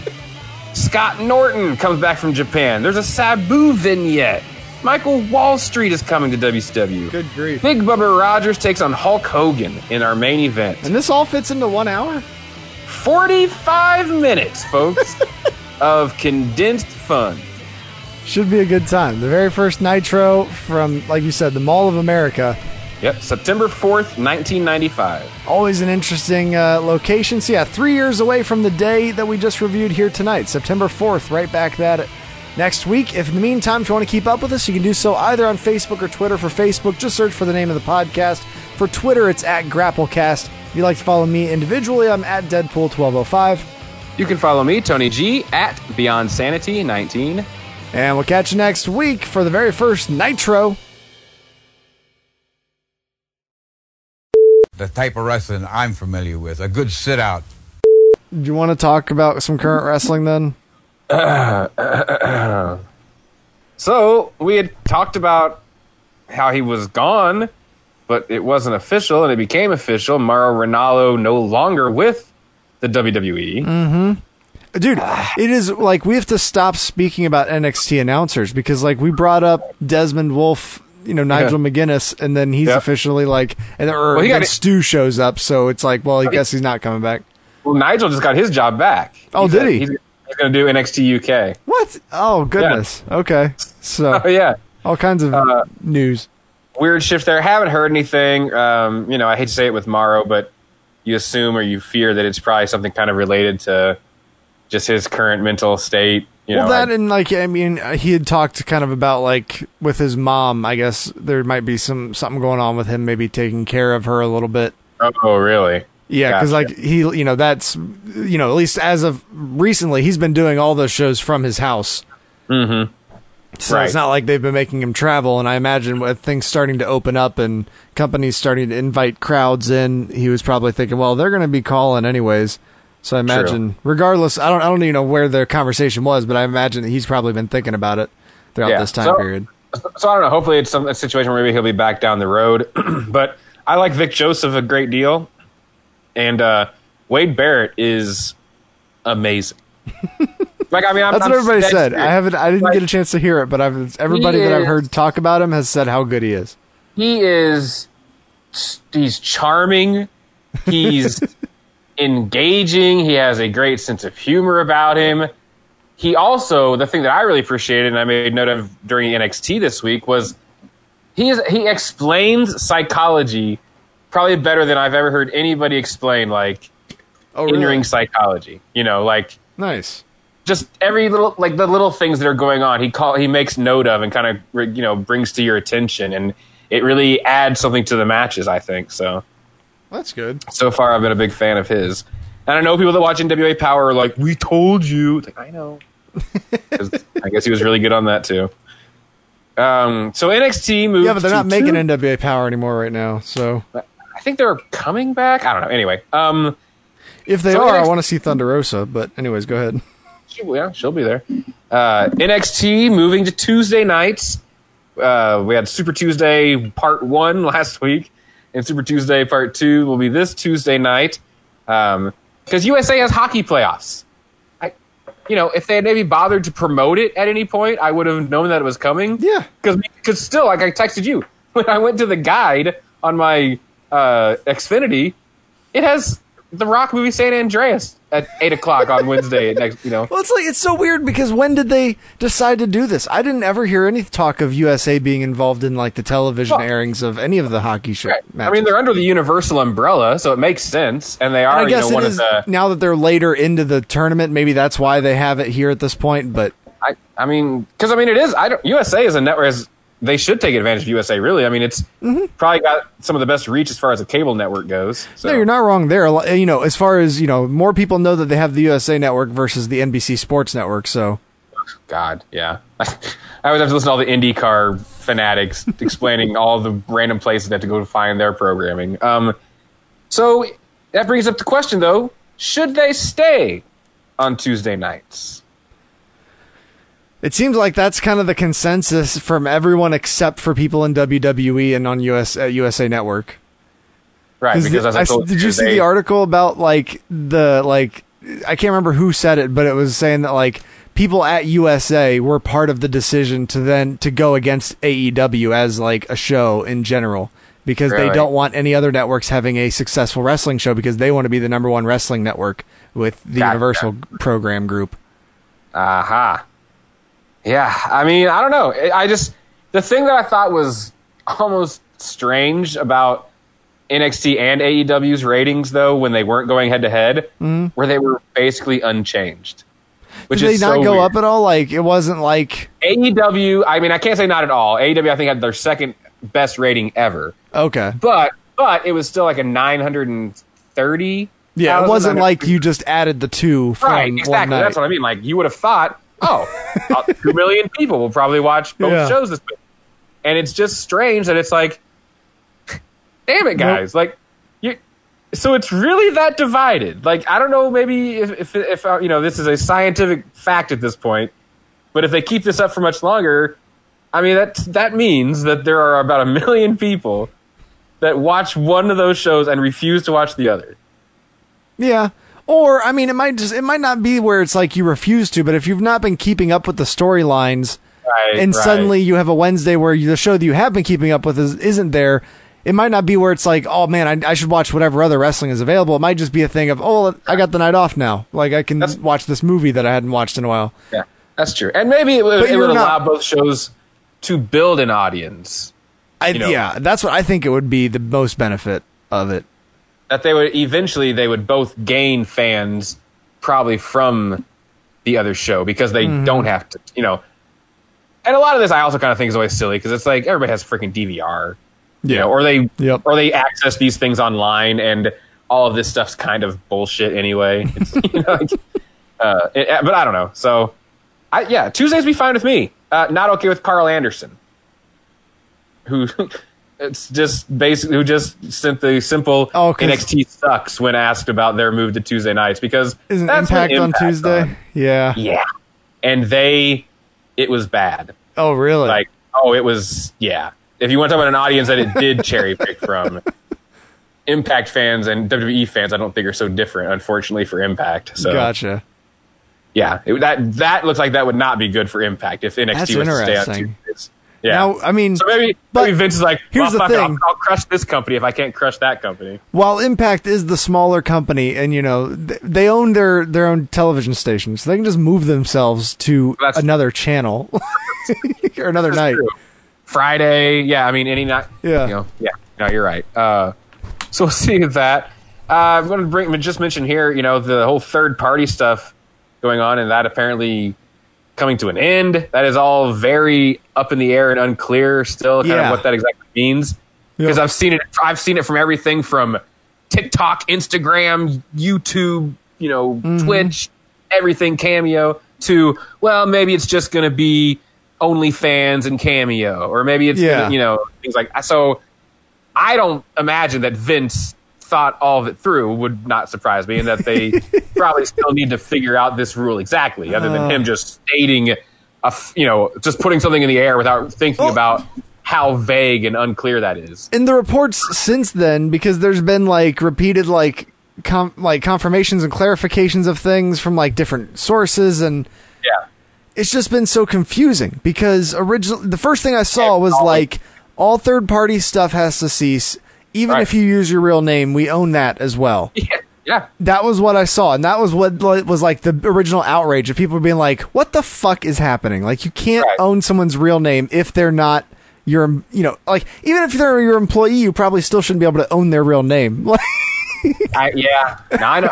I mean, li- like, listen, I don't like it. I don't like any part of it. You know. But then ahead, in the days since, we've had people like Paige's side who have just brought up the fact that all, all I have to do is just change all my branding to Saraya and then I'm allowed to do it. But then I don't know if That was that's like been that's changed since then because then on the other side, I then saw K- uh, Big E on a podcast like the next day. Like today or something, saying, you know, yeah, I don't know how long I'm gonna be on Cameo, so you know, book your boy right now, get your money in there now, and I'll I'll make Right. your videos, sort of a thing. Yeah, because I saw a thing about Paige changed the name, and apparently that's still not going to be good enough. Really? But I don't know. Again, like you said, it's all very Yeah. up in Well, the air, kind of all over the place at this point. maybe that's a, i'm curious now if that is you know she just picked the bad name because maybe she signed that name over with like something to do with the movie rights originally and so they have that still well, and also, I mean, and again, I'm just playing devil's advocate on some of this stuff or thinking about it from the other side. Like, if you're under contract, you're obviously under contract by your real name.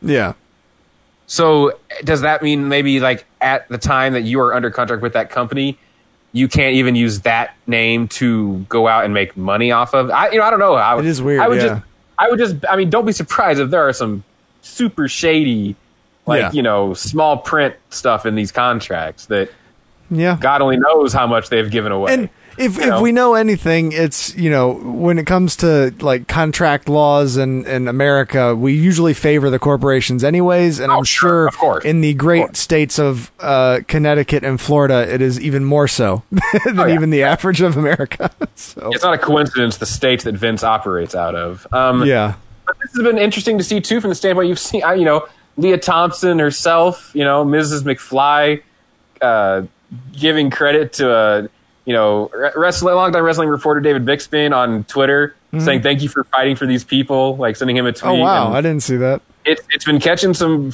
you know popularity from you know celebrities that look at this for like they're crazy. The Kristine Leahy clip, uh, the Fox Sports lady that Mhm. she used to have a show with Colin Cowherd. Now she does like a sit down thing on couches and whatever. Yeah. Well, when she, when she had Bayley on, remember that when she had Bayley and the whole thing came out about how they don't have a union and they have to pay for like their own That's right. transportation and everything. yeah And the people, the GIF was just going on this week of her face, like as Bayley is like saying this to her, just the look of disbelief on this woman's face. It's like, what world do you people live in? Like Yeah. wrestling is just such a weird bubble, and where Bayley's just like, that's just the way it is. Like, no, it, it, it doesn't have to be. Like you people Yeah. are kind of insane to Oh. put up with what you put up with, but.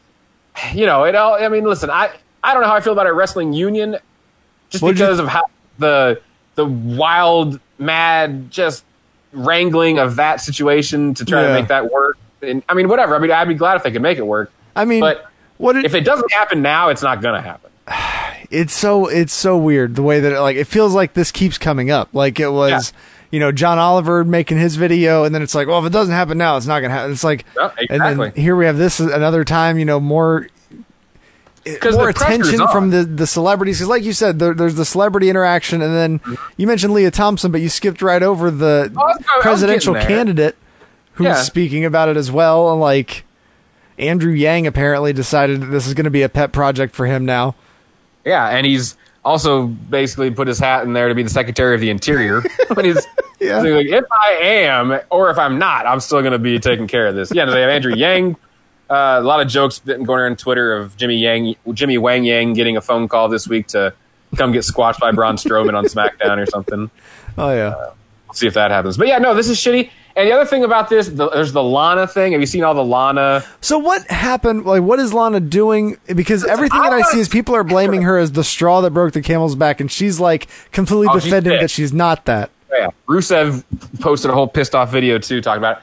Here's what I'll say with the Lana Did she have like an OnlyFans or something? I mean, I don't know about that. That well, whatever. We'll get that in a second. But just so Lana, I don't remember if it was TikTok, Instagram. That's what I mean. Like you can never tell some of the like the, they're all over the place. But she has literally just been doing like, "Hey, drink this energy drink," Yeah. like on one of these things. Which Just, yeah, I think it's the Instagram then, because like that's like just what Instagram is for now. It's like hot girls So, with mixed it's drinks. one of those things where it's like, listen, maybe you're not the sole person to blame, but I'm going to guess that those are the instances that they're probably most concerned about. Gotcha. would be my guess. See, because that was my- corporation. Like, Yeah. like if they're if if you're going to do an energy drink commercial, it's going to be for an energy drink that is paying the WWE. Yeah, you got to be you got to be throwing up stack or two out there. So Right. no, So, you're not again- wrong there. And I, I, that was my initial thought too. But Right. then I feel like in the time since then, in the like the you know the the quotes that have been attributed to Vince McMahon in this from this meeting and from Right. like the things that I've seen, it, it then it leans more. It makes me lean more towards what like me, you and I had texted about was kind of the political things that people have been doing with like Sure. raising money for charities for you know the Right. NAACP and like the bail fund for protesters and like that sort of a thing and I'm I get very curious on like if it's more towards that with Vince being upset about that being like his image of his wrestlers doing things that are you know against his his Yeah. corporate's uh, sponsorship message. Absolutely, I could totally see that. Yeah, that I mean, I'm sure is at the top of the list as well. Because let's face Yeah. it, I mean that that Or doesn't go. maybe- that's not in line with their politics. Maybe it's just as petty as Paige watching OSW review on there, and he's just like, "God damn it, I hate those Irish kids."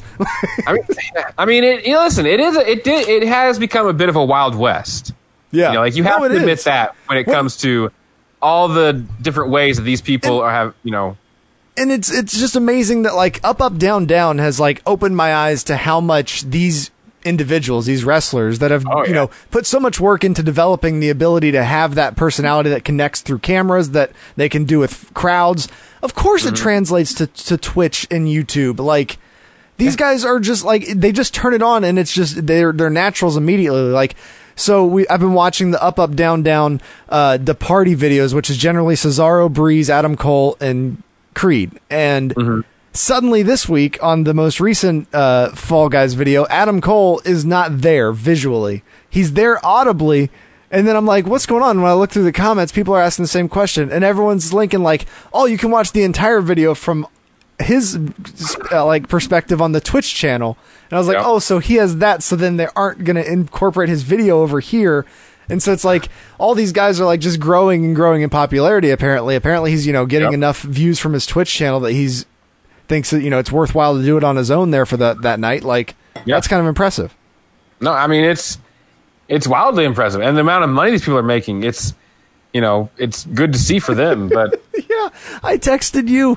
I can't remember who did the math I saw on Twitter on Reddit, but they were just saying like Biggie has said that he generally does three to six a day. He charges 125 to 150 dollars per cameo. So they're like, you're looking at like 150 to 200 thousand dollars a year just from cameo work. Like that's all. He just goes into the closet, screams for a second, and then he's got 600 more dollars that day. Yeah, Like that's I mean, insane. It's amazing. So I don't know what's going to come of all this. I feel like there's going to be some kind of a compromise, but then again, I don't know. I mean, well, Yeah. time will tell. Stephanie McMahon, of course, because these people can't help but just make fools of themselves, had some comment in an interview recent, like since this all happened, where she was kind of like didn't really comment much on this and just talked about how these wrestlers have more of a uh, an advantage than ever to build their brands through social media like never before, and like talking all this, just like Yeah. yeah, they can, and as long as they don't make any money off of it, Yeah. they just bring all of that, all those fans to your product. That's what you want. Yeah, as long as they build that brand into the WWE and not necessarily on their own. Yeah. So to be continued on that one for sure. Uh, WWE's come to terms to release AOP, Authors of Pain.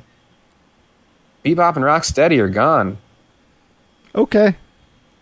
Yeah, I mean, I don't know. It's one of those things where, like everybody, there's always a some Twitter cries for everybody. And you're like, where were all you people when they were on TV and you didn't care? Yeah. Um, Wait, so you know, there's they're been just- an uprising about this? This is a Ah, you tragedy know, that these I guys have been let go?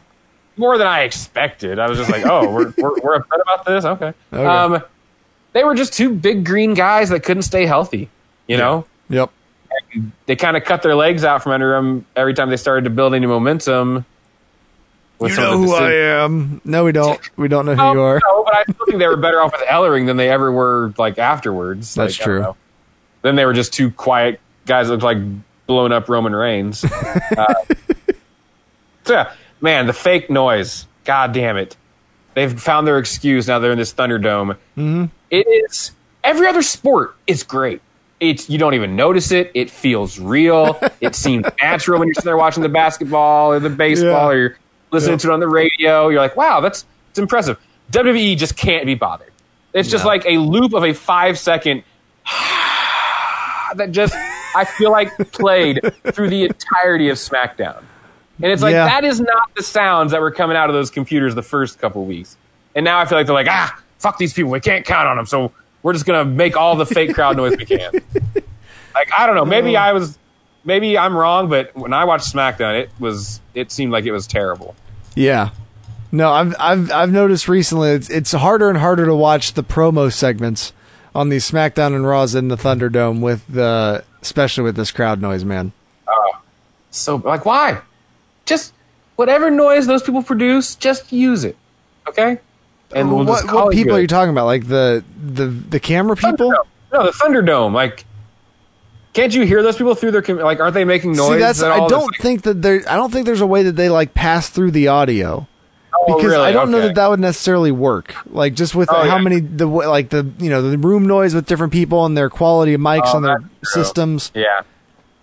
Because yeah, preferably that would be the best way to do it. Yeah, if you could just like listen to whatever noise they're making, like just yeah, play that, let it be there. But Yeah, it'd probably be too much. You're right. I, I'm stupid. I hadn't really thought much about that. but I'm just thinking, like, like, you said, if they, yeah. I think if they just take it a notch down, like the way that baseball does it, where it's like it's not necessarily like they're, they're they don't want you to necessarily notice that there's crowd, Right. noise, but they don't want you to notice that there isn't crowd noise. So Exact- No, I feel like all the other sports, basketball especially, basketball is wild. is it good? You can really, you can really sit there and just think that there are fans in the crowd, like just because they play all the music, they play all, you know, like Oh, they have all the, the arena sounds are going on with the crowd Mhm. noise. Like, it's, I've been impressed by it. So Nice. Good stuff there. Um, on Raw this week, we had to determine a number one contender to fight Drew McIntyre at night of at Clash of Champions. I can't. I always forget which one they go with. Um, and that saw a Keith Lee match with Dolph Ziggler, which Keith Lee won. That saw a Randy Orton win over Kevin Owens after Aleister Black attacked Kevin Owens before the bell because he's Yeah. mean. He's a mean pirate now. So. I mean, listen, you lose an eye, you, you kind of turn bad. Jake Roberts happened to him too. Um, and then in the third qualifier, we had Seth Rollins beating Dominik Mysterio. So, Yeah. which also saw Rollins scold Murphy and send him away because he's been bad lately. So, that was on that side of things. We'll get to the main event in a second. Um, the Hurt Business held the first VIP lounge in the Thunderdome. Um, they've been teasing the Cedric Alexander, will he, won't he thing.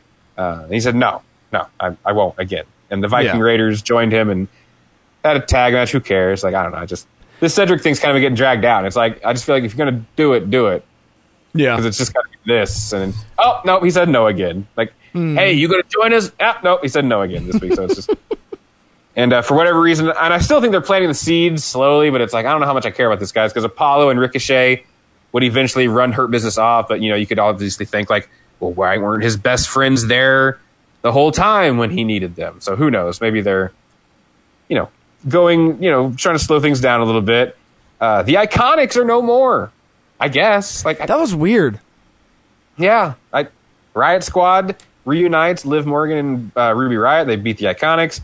Uh, you know, typical kind of expected breakdown and just- cry at the end. From I the imagine now, like I'm just immediately picturing in my mind, like we have Bruce Pritchard, like stumbling through the dark rooms of the WWE like corporate offices. He gets to this Yeah. room, it's all smoky, and he walks inside.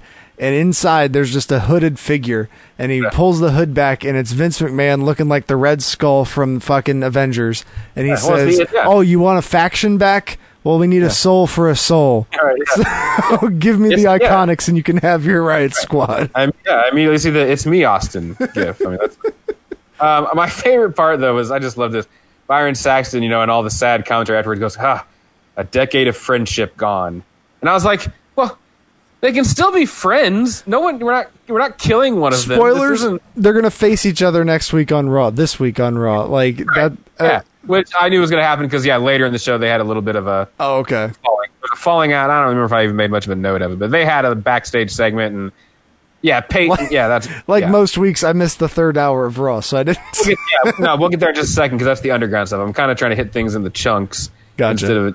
Uh, yeah, so that was kind of unfortunate. Riot Squad looked like maybe they'll be getting a tag title shot, but with Nia Jax and Shayna Baszler as the champs, I don't really Yeah. recommend anybody attempting to challenge for those belts right now. Um, I, I have one question before we get into the underground. Mm-hmm. Uh, why do they need this large security guard man? Who exactly is he keeping out of the underground? Has Retribution tried to get into the underground yet? That has not happened yet, which is, I mean, I think they've already lost interest in Retribution. It seems like, but no, uh, I, no, that would, I'm surprised they haven't. That Because be that would be like the one thing that maybe like it would make sense if like the first night they were Right. causing trouble, and then Shane hired this big guy to keep Retribution out. But so yeah, you're right because anybody that wants to come in is allowed to if they want to yeah. come compete. Shane says it all the time. Like he's literally like, it's an open door policy around here. You come in here and fight. You know. like- we just have this guy out here because it looks cool. all right. Um, so yeah, so it's, in the maybe it's actually a punishment of that guy. You're not allowed in the underground, but you're left to sit here and listen to what's happening in there. that'll be his big face turn at some point. Is when he throws Shane through a door or something. Um, yeah, Titus O'Neil. Hey, what's up, Titus? Like I feel like this underground thing is a lot like the Brawl for All in at least Yeah. the way that it's like, hey, people not doing anything want to be on TV. Mm-hmm. go in there and do a work shoot. Um, so Titus was doing all right. I mean, big guy. I wouldn't want to fight him. Um, and then oof, Riddick Moss came in and kind of beat him. So that's not great for Titus. Uh, we'll see what happens with old Riddick Moss there. Um, and then, man, the, this week I finally noticed for the first time is the ref's name Spida? Oh, Did you the, catch that? the the underground ref. Yeah. Oh, I don't know. I did not catch Yeah, that. Dude, Shane McMahon referred to as Spida. And I was like, oh my Spida. god, it's Spida. When it's that little short brunette ref that's been around forever, but I never knew his nickname was Spida. Um, here's some good use of Underground. We talked about that, wanting to see more of this. Uh, Jessamyn Duke and Marina Shafir. Well, first Jessamyn Duke was in there, and then some lady got in Marina Shafir's face, and that was a mistake. They beat a couple of girls up. And then this was where uh, Peyton Royce sacrificed Billie Kay and sent her in to fight with those two in the underground, and then like smiled coyly about it. So that was your Gotcha. nod to things to come. Um, and then Apollo Crews, Ricochet, and Cedric Alexander all got pumped up, and then went into the under, eh, walked into the underground, and the security guard didn't stop him, which was just made me laugh. To fight with the Hurt Business, and uh, you know, and then they did. Crews would beat Shelton Benjamin, in fact. Uh, and then the main event, Randy Orton I don't even know why we had this match. Wins the right to fight Drew McIntyre at Clash of Champions. like, yeah, he's in a feud with the guy. Well, like he, he because- him five times. Because he lost to Keith Lee, so he has to at least beat somebody else to get that. Like Right. you can't like just lose a match on your way to fight the champion and not have Oh. your you know mess up your ranking. This is AEW. Wins and losses matter, Tony. Don't you dare challenge this company to not do something as silly as having him lose to Keith Lee and then giving him the title shot at the pay per view. um, on the NXT brand, Legado del Fantasma, which I do like their name, uh, beat Breezango and Swerve. Uh, Tegan Nox, Candice LeRae video package. I like where this feud's going. You know, Tegan kind of calling about how Candice used to be like a sister, and now you know she's not very nice type of Mhm. situation. And then Candice followed that up by being not very nice to Kacy Catanzaro, beating her. Uh, really solid stuff from Bronson Reed and Timothy Thatcher. Uh, Austin Theory would attack Bronson Reed from behind. Thatcher would take advantage and get the victory. So, solid stuff there. And then the Fatal Four Way Iron Man match for the NXT title. I know not everyone was thrilled about this, but this is, you know, called making TV. you know, like, Yeah. I mean, except for you know, week. a champion will be crowned. Every time that like someone like really hammers that home, it's like maybe Right. it won't. Then Maybe it won't. Um, so yeah, but Adam Cole and uh, is it Finn Balor? Yeah, Adam Cole and Finn Balor one on one this week on Super Tuesday, and uh, we'll see what happens. So I'm excited to watch those two have a match. I'm not, you know, not that upset about things. Listen, everybody was already complaining about this match before it started. You know, Yeah. they were already ready to kind of be disappointed. So I thought those guys did a great job, and it was a really, it- really fun match. is it still Finn or is it Prince Balor now? I don't know. I think it's still Finn, but Prince is like the Titantron nickname thing. Oh, okay. So, all right, here's this. I'll save it for the dish Here's at some this. point, but I'm just gonna get this off the top. I see no value in Paul Heyman. I will reserve my opportunity to be corrected. All I right. can't listen to his promos anymore. I have no interest in his promos. Okay. I have no idea what good he does to those that he works with. I don't understand what Paul Heyman is giving to Roman Reigns. It's just funny to me that he manages the two guys that could get a title shot anytime they want a title shot. You know, Yeah. it's not like they need Paul Heyman to go get their title shots. No, no. My thought. And, and I don't, and I, I'm really not into the Roman Reigns heel thing. Like, I just think it feels very. Oh, I'm sick of being a good guy. I want to act tough for a few months. Like, it just. There's nothing really all that heelish about it other than he's just kind of a bit of a jerk now. You know what I mean? Like, yeah. I don't know. I, I'm just not really. I mean, it's still early. We've not really had Yeah. a lot of time to develop what kind of a heel he is, but No, but it didn't get any better this week because uh, my question is Yeah, how often are we going to have him on camera? Because if he's always there, then okay, one thing. But like originally, when they first announced, or when I first saw that Paul Heyman has been linked with Roman Reigns, I thought, oh, this is an easy way for them to not have Roman have to be there all the time with his, you know, his Right, issues right, with his health and his family. Like, Yeah. you can just have Paul be there to talk, and that could be part of the heel thing. Like, yeah, I'm not here to talk to you because I don't give a shit about what you have to say. Like, here's Paul to do it. You know, True. like I, I like that aspect of it and that idea, but I don't know if that's the way they're leaning on it. Maybe it's just gonna be Roman here every week, sitting next to Paul, just being like, I don't have to talk to you because he's here. So far, it has been, and he also talks. Though is the other problem. Um, yeah, it's like, why are you mad? I don't even really know, like you know, and he's I not see- explained it. And I wish I would have watched SmackDown this week because after seeing your text and seeing how strong of a reaction you had to this, I should have watched it because in the limited capacity that I have seen Roman so far, I have liked the fact that he's the heel. I have liked the turn, oh. but I've I've like I've seen such a limited amount. Like you know, Right. It's just very. I don't know. I need a reason. I need there to be something there. You know, like what are you pissed about? You're the golden child. Like he doesn't owe it to you to tell you why. That's his his Vince's favorite thing. You know. okay, fine. That, that'd be a great way for them to just avoid ever having to explain it. Um, we had a heavy machinery Miz and Morrison match. Morrison would steal Otis's briefcase, but ah, Otis keeps the briefcase in his lunchbox, or keeps the contract in his lunchbox, and keeps his lunch in the briefcase, which Mitt Morrison realized later when he opened it. And it was funny because Miz was even standing there like, you know, even if you steal the Money in the Bank briefcase, it doesn't make you Mr. Money in the Bank. And Morrison just like ignored him and like kept going about trying to open it. So uh, funny stuff there. Uh, Big E had a birthday cake and uh, you know some friends for Xavier. And then security guards. This whole thing was kind of stupid. Security told him like, "Hey, Xavier's outside," and so Big E picks the cake up and walks towards like the parking garage area. Which I'm like, why wouldn't he just like hang out in the locker room or the common space that he's gonna like walk into? Hmm. But he walked out into the parking garage, and Sheamus attacked him Yeah. and put him through a windshield. And Oh. uh, I mean, that, which was kind of fine. I mean, whatever. But it also Mm-hmm. had made him.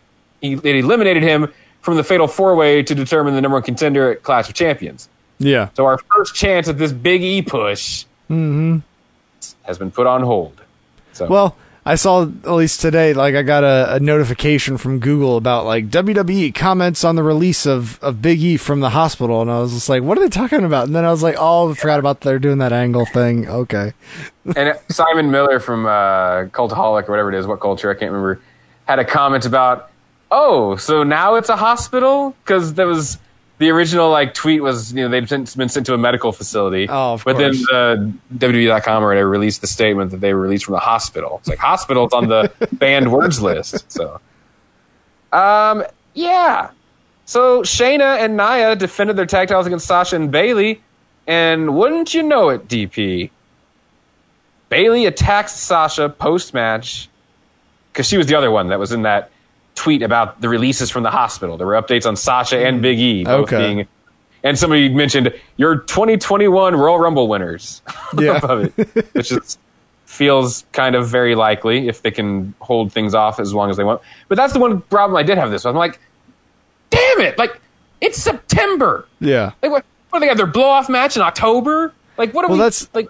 That's the thing is all these people that I've seen like fantasy booking already to the 2021 Royal Rumble surprise entrant of both of these people and like when it- Right. it's like th- there's so much time between then and now, man. Like there's so much television to fill. There's no way they're gonna let this thing go that long. I mean, how long are you going to keep them off TV? You know? Yeah. Because I, don't hate the idea of either one of them. and They both make sense. Um, but yeah, that's, that's a long time from now. So I guess we'll time will tell. We'll see what happens. Sami Zayn's not happy that he wasn't announced as the Intercontinental Champion. He complains about that. Hardy interrupted him. AJ interrupted him. We're getting a triple threat match. So that will happen. And then, oh my God, DP, we got a, a vignette. And you know there's nothing better than a WWE vignette. Have you seen this one? Mm-mm. It is literally a woman in high heels. Oh, the shoes. Yeah. smoke. I forgot about the Yeah. shoes. WWE heels coming soon to a uh, Patreon tier to towards you. Um, I did. So, sidebar, real quick, just because you said the word heels. Um, I was I was shopping for AEW merchandise while watching the pay per view the other day because they had their sale going on. And I Oh, was yeah. just I was just scrolling through all of the T-shirts that were possibly available. I was just scrolling all the way through, and as I was going through, I saw that they had three versions of just the heels logo on a T-shirt. I came this close to ironically buying one just to hold on to it, so that way in three years, when everyone's forgotten about heels, I could then wear it to a show. that's that's good. That's forward thinking on your part there. That kind of stuff comes in handy. You know, like I wish I had XFL merchandise. You know, I wish I. Yep. I wish I'd been. I wish I'd gone to the Nitro Grill just one time. I did not spend the twenty eight dollars they wanted me to pay for that heels t shirt though. Oh, you. I guess you just don't support women's wrestling. Um. So we have the Firefly Funhouse. Bray tells us that we're gonna meet a new friend next week. I mean, it's gonna be Alexa Bliss. Um. Well, I think it's actually going to be about Paul Heyman. Did Really? you see the Did you see the thing that Wobbly Walrus was t- uh, applied for a like patent or whatever they call it? The Oh, okay. patent, what Interesting. What fucking word do the corporations have to use to save words? God damn it! Copyright? Yes, that's the word Yeah. that was out of my brain. Yeah. Oh, okay. Well, then, yeah. Then it's just a good misleading tease. The next segment on the show after he said that was uh, Nikki Alexa apologizing to Nikki Cross Ah. for freaking out on her last week and breaking her mug. And in the background, Rambling Rabbit could be seen as Alexa Bliss Well, was apologizing. Maybe it's So, either either or. Maybe Wobbly Walrus is way down the road. We'll see. And then Jey Uso won the fatal four way number one contenders match Do you to not- fight Roman Reigns. not a Jey Uso fan? I just, you know, we all love to see new people get pushes and stuff. I don't like these kind of hot shot pushes. That won't probably be sustained either. You know what I mean? Yeah. Like this feels like the kind of thing where it's like, oh yeah, they'll play up on the family thing, and oh Roman's not even afraid to hurt his own family. You know, like I Yeah. kind of see where this is going, and I don't see this going to be like the beginning of Jey Uso's great singles career. So I'm just not thrilled about them using a pay per view to probably tell a story here. You know? I just I know that before SmackDown started, I kept seeing a bunch of people tweeting pictures and and such of like the the Samoan SWAT team with Paul Heyman and talking about the bloodline and all this stuff. And they're like they're so excited about this new faction. And then by the end of SmackDown, everyone's like, well, I guess that's not happening. Typical WWE. They'll break your hearts every time, folks. Nothing you can do about it. So yeah, that's that. If you're wondering, well, hey, what about AEW? Well, we talked about that in the vicious dish, you dingus. So we have to go Ah, back and okay. listen to that. Cool. All right. Oh, did you watch? Did you have you have you been keeping up with any of the New Japan stuff that's going on?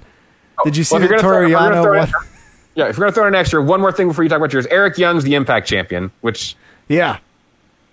okay, well I guess whatever. But anyway, so yes, please. I'm glad you brought this New Japan thing up because I know you kind of try to go in and out, so Mm-hmm. I don't just like send you blatant spoilers about Yeah, things yeah, that are yeah. going on. I'm like, I don't know. Sometimes he's ignoring things and want to watch it. but when I saw Naito, I was like, the fuck happened? When when did that happen? Wait, what? What with Naito?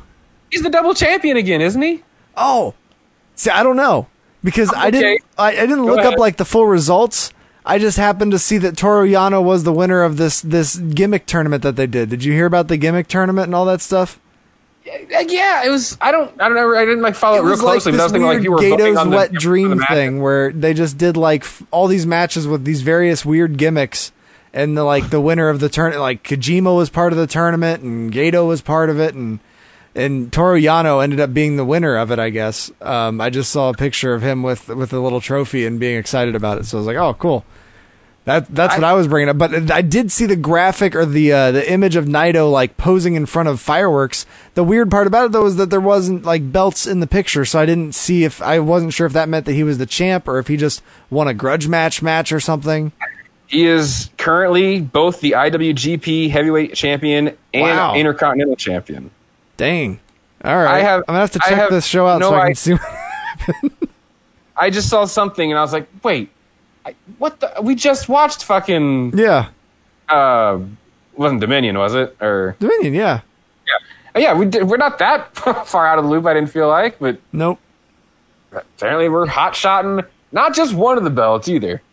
Both titles every time, apparently. Yeah. Yeah. You think, you think they're going to unify those? I don't know, man. Like I feel like there's a benefit to having it, but once you introduce that U.S. championship, it the like it's like well, one of these doesn't need to be. Yeah, once Kenta gets it off Moxley and brings it back to Japan. True. So yeah, I just yeah I thought it was interesting to mention because they're doing weird things in Japan to to try to fill the time. Lots of tournaments now. They're doing Oh, yeah. like a Super Junior tournament, and then the G one still to come. Like, it's getting wild over there. yeah, we'll see. Probably with fans as well. Athleticism. Sunday, Monday, Tuesday, Wednesday, Thursday, Thursday, Friday, Saturday, Sunday. That's right, Hulk. You can listen to the Golden Age of Grappling podcast any day of the week, but if you're looking for new episodes, you can check out our website, goldenagepodcast.com, or look for us on iTunes. New episodes releasing every. No! Shut up, you fat, bald-headed little oaf! Friday, Saturday, Sunday comes again.